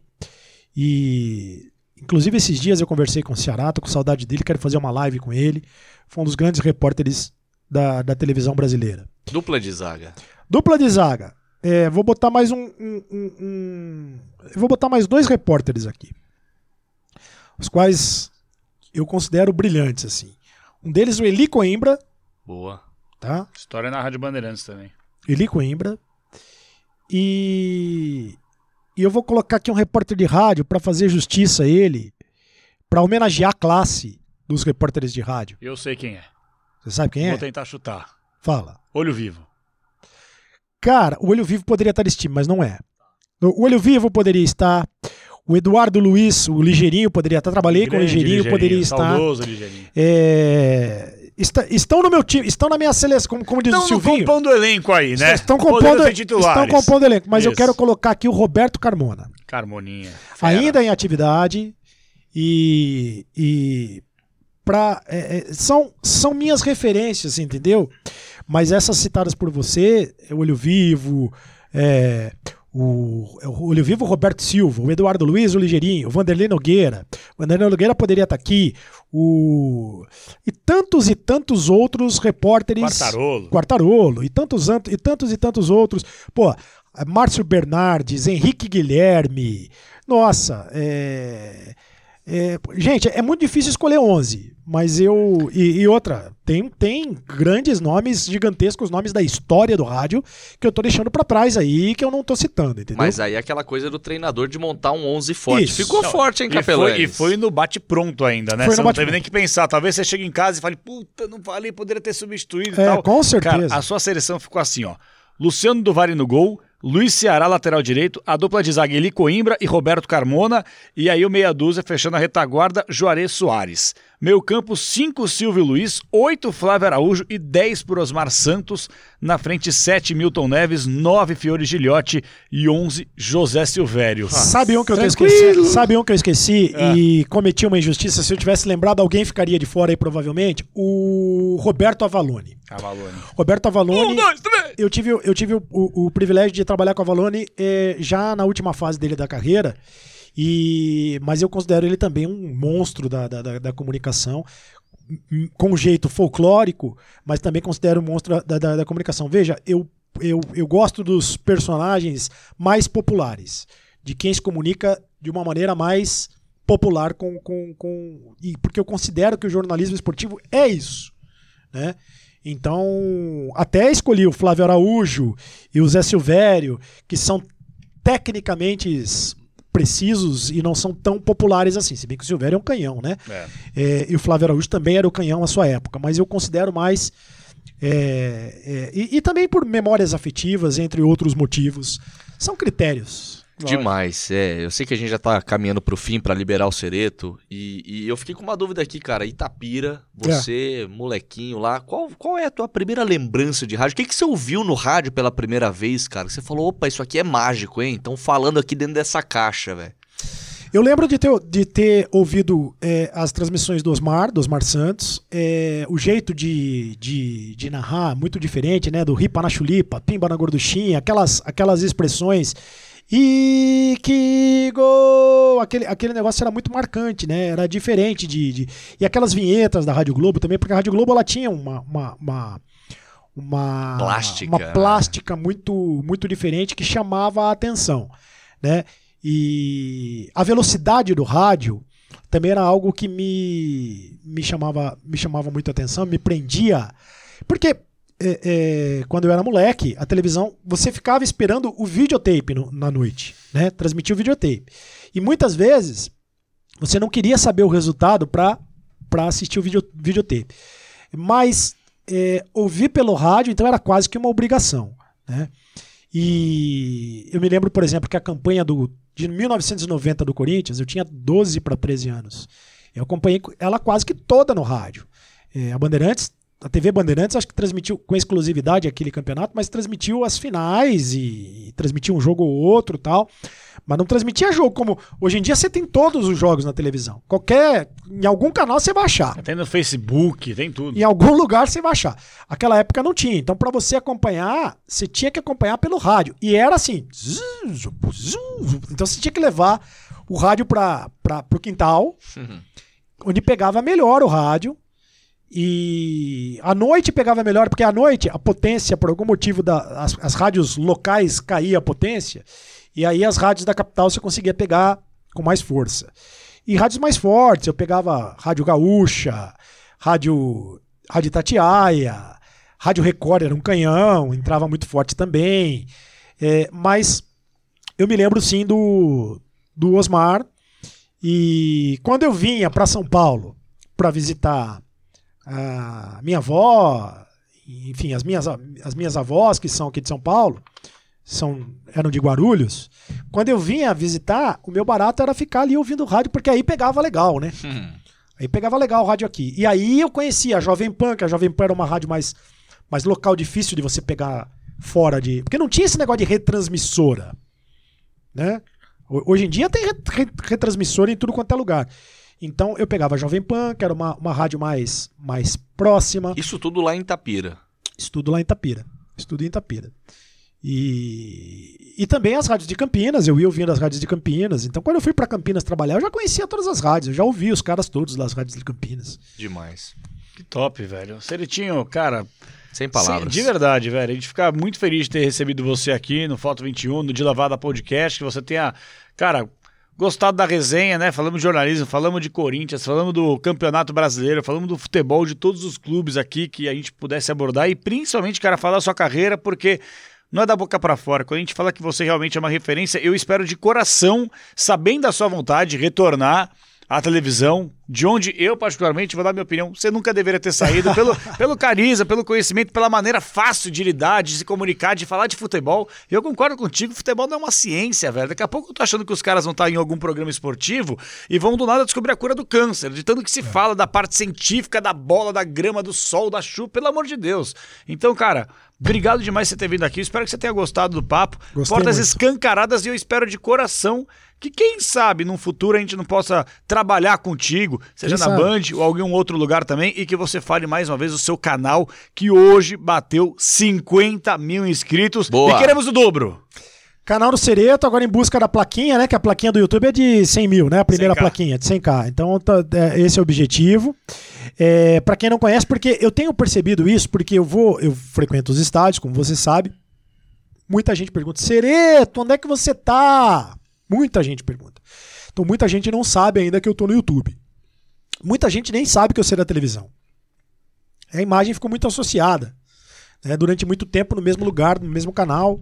E a imagem Duas ficou muito décadas associada. lá, né? Não é fácil. É, mas eu não sou a televisão. Né? Eu sou o Carlos Sereto, eu não sou a emissora em que eu trabalhava. E, e as pessoas, eu sei que aos poucos elas vão descobrir. Quem gosta vai me acompanhar. E quem não gosta vai me acompanhar também só pra me cornetar. e é bom também. É bom ter hater também. É bom, tem que ter É bom ter hater, É hater, bom é ter bom ter hater. hater. Seretão, Obrigado. que honra, cara. Obrigado, obrigado. Sucesso, querido. você merece tudo de bom na vida, Muito viu? Obrigado. Agora eu vou fazer um xixi porque eu vou jogar pra você. Vai, que tá vai fundo, vai fundo, vai fundo. Ô, Vinão, valeu, meu irmão. E ó, vamos dar só uma última moral, cara. Seretinho, fica à vontade, pode Tá tô, tá tô, em casa, tá em casa, pelo amor de Deus. abraço, abraço, abraço. Ó, eu vou... Mas eu espero só vocês. Não, Tá não, fica, a gente vai descer com você pra gente bater uma resenha Só também. registra aí os Eu nomes. vou registrar vai. aqui a rapaziada. Ó, Sereto é monstro. É, quem você traria pro lugar do Corin... no Silvinho no Corinthians, o Rafinha Melchior. Cuca, Cuca. Cuca. Brabo, Cuca, é, o brabo. Cuca, Cuca é muito campeão, né, cara? Ele vai ser campeão brasileiro de novo, não tem jeito. Vai ser campeãozinho. O Lucas Rangel tá aqui. Vinícius Brito, goleado no Maracanã, exclamação, saudades Avalone.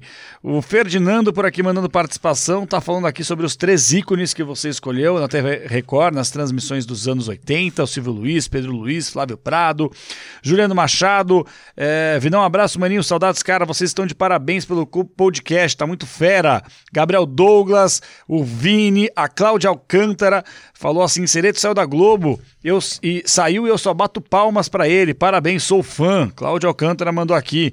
Maurício Flock também mandou pra cá a participação, você respondeu já sobre as suas referências aí na seleção de todos os tempos. Rapaz, quanta gente. Luiz Felipe, faltou eu, fala meu nome. Tá bom, Luizão, tá aqui, já falamos o seu nome também. Pesca e prosa, falou que a live foi sensacional e que agora vai sair, mandou agora, vai sair pra produzir um conteúdo também. Gosta de pescar, Vinão? Não, mas eu sei que pesca e prosa, saindo agora, às vezes tem essa pesca na madruga aí, o pessoal Tem. fica lá desde as quatro da manhã. Eu não sou muito da pesca, não. Você pesca, Seretinho? Não, não pesco nada. Não, é. O, bom, Só como peixe. Pescar eu adoro peixe também. Gosta de japonês? Adoro. Gosta de comer japonês? Adoro, adoro. Vem coisa boa. Olha só. Vem coisa boa por aí. Olha, é, não, não, inclusive comi o sushi hoje. Ah. Inclusive comi o sushi hoje. Boa.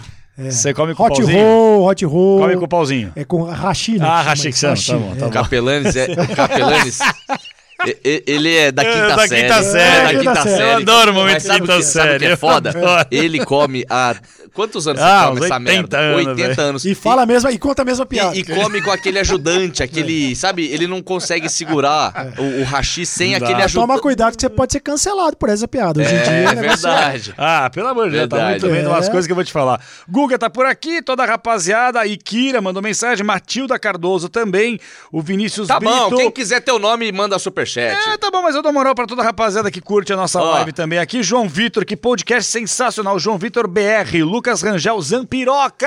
Ele Ô, mandou louco. pra cá, tamo antes, junto. Antes de você reforçar aquilo que já foi citado aqui pelo Carlos Cereto, de quem será o nosso próximo entrevistado, eu quero só. Aê, moral. Ouvintes do Brasil! Alô, ouvintes do Brasil! Meus é amigos. 304! É, é o Eu vou soltar a minha voz. Vai uma das tá maiores aqui. lendas do jornalismo esportivo mundial. Vai estar tá aqui. José Silvério será o próximo convidado do Dia Lavado na próxima segunda-feira, às 10 horas da noite. Manda um beijo pra ele. Diz Vou que eu mandar, mandei um beijo. mandar. E por sinal, é aniversário do Silvério hoje. Opa! É, liguei pra ele também pra desejar feliz aniversário e a gente vai saindo já, deixando o nosso recado pra toda a galera também que nos acompanha, que apoia o nosso projeto de Lavada Podcast toda segunda-feira às 10 horas da noite. Max Grill, galera da Votos e também arroba 304 Soluções. Grande abraço a todos. Seretinho, mais uma vez uma honra. E, ó, Obrigado por ter um vindo. beijo, um beijo, Valeu Vini. mesmo. Eu não beijo sei demais. se você usa boné, se você não usa, dê pro Pietro. Opa! Exatamente. Presente Já da vou sair de 304. Exatamente. Obrigado Nosso mais uma vez pelo você. carinho, cara. Espero que você tenha gostado. Obrigado, gostei Obrigado. muito, gostei Abraço. muito. Abraço. Gente, agradecendo aqui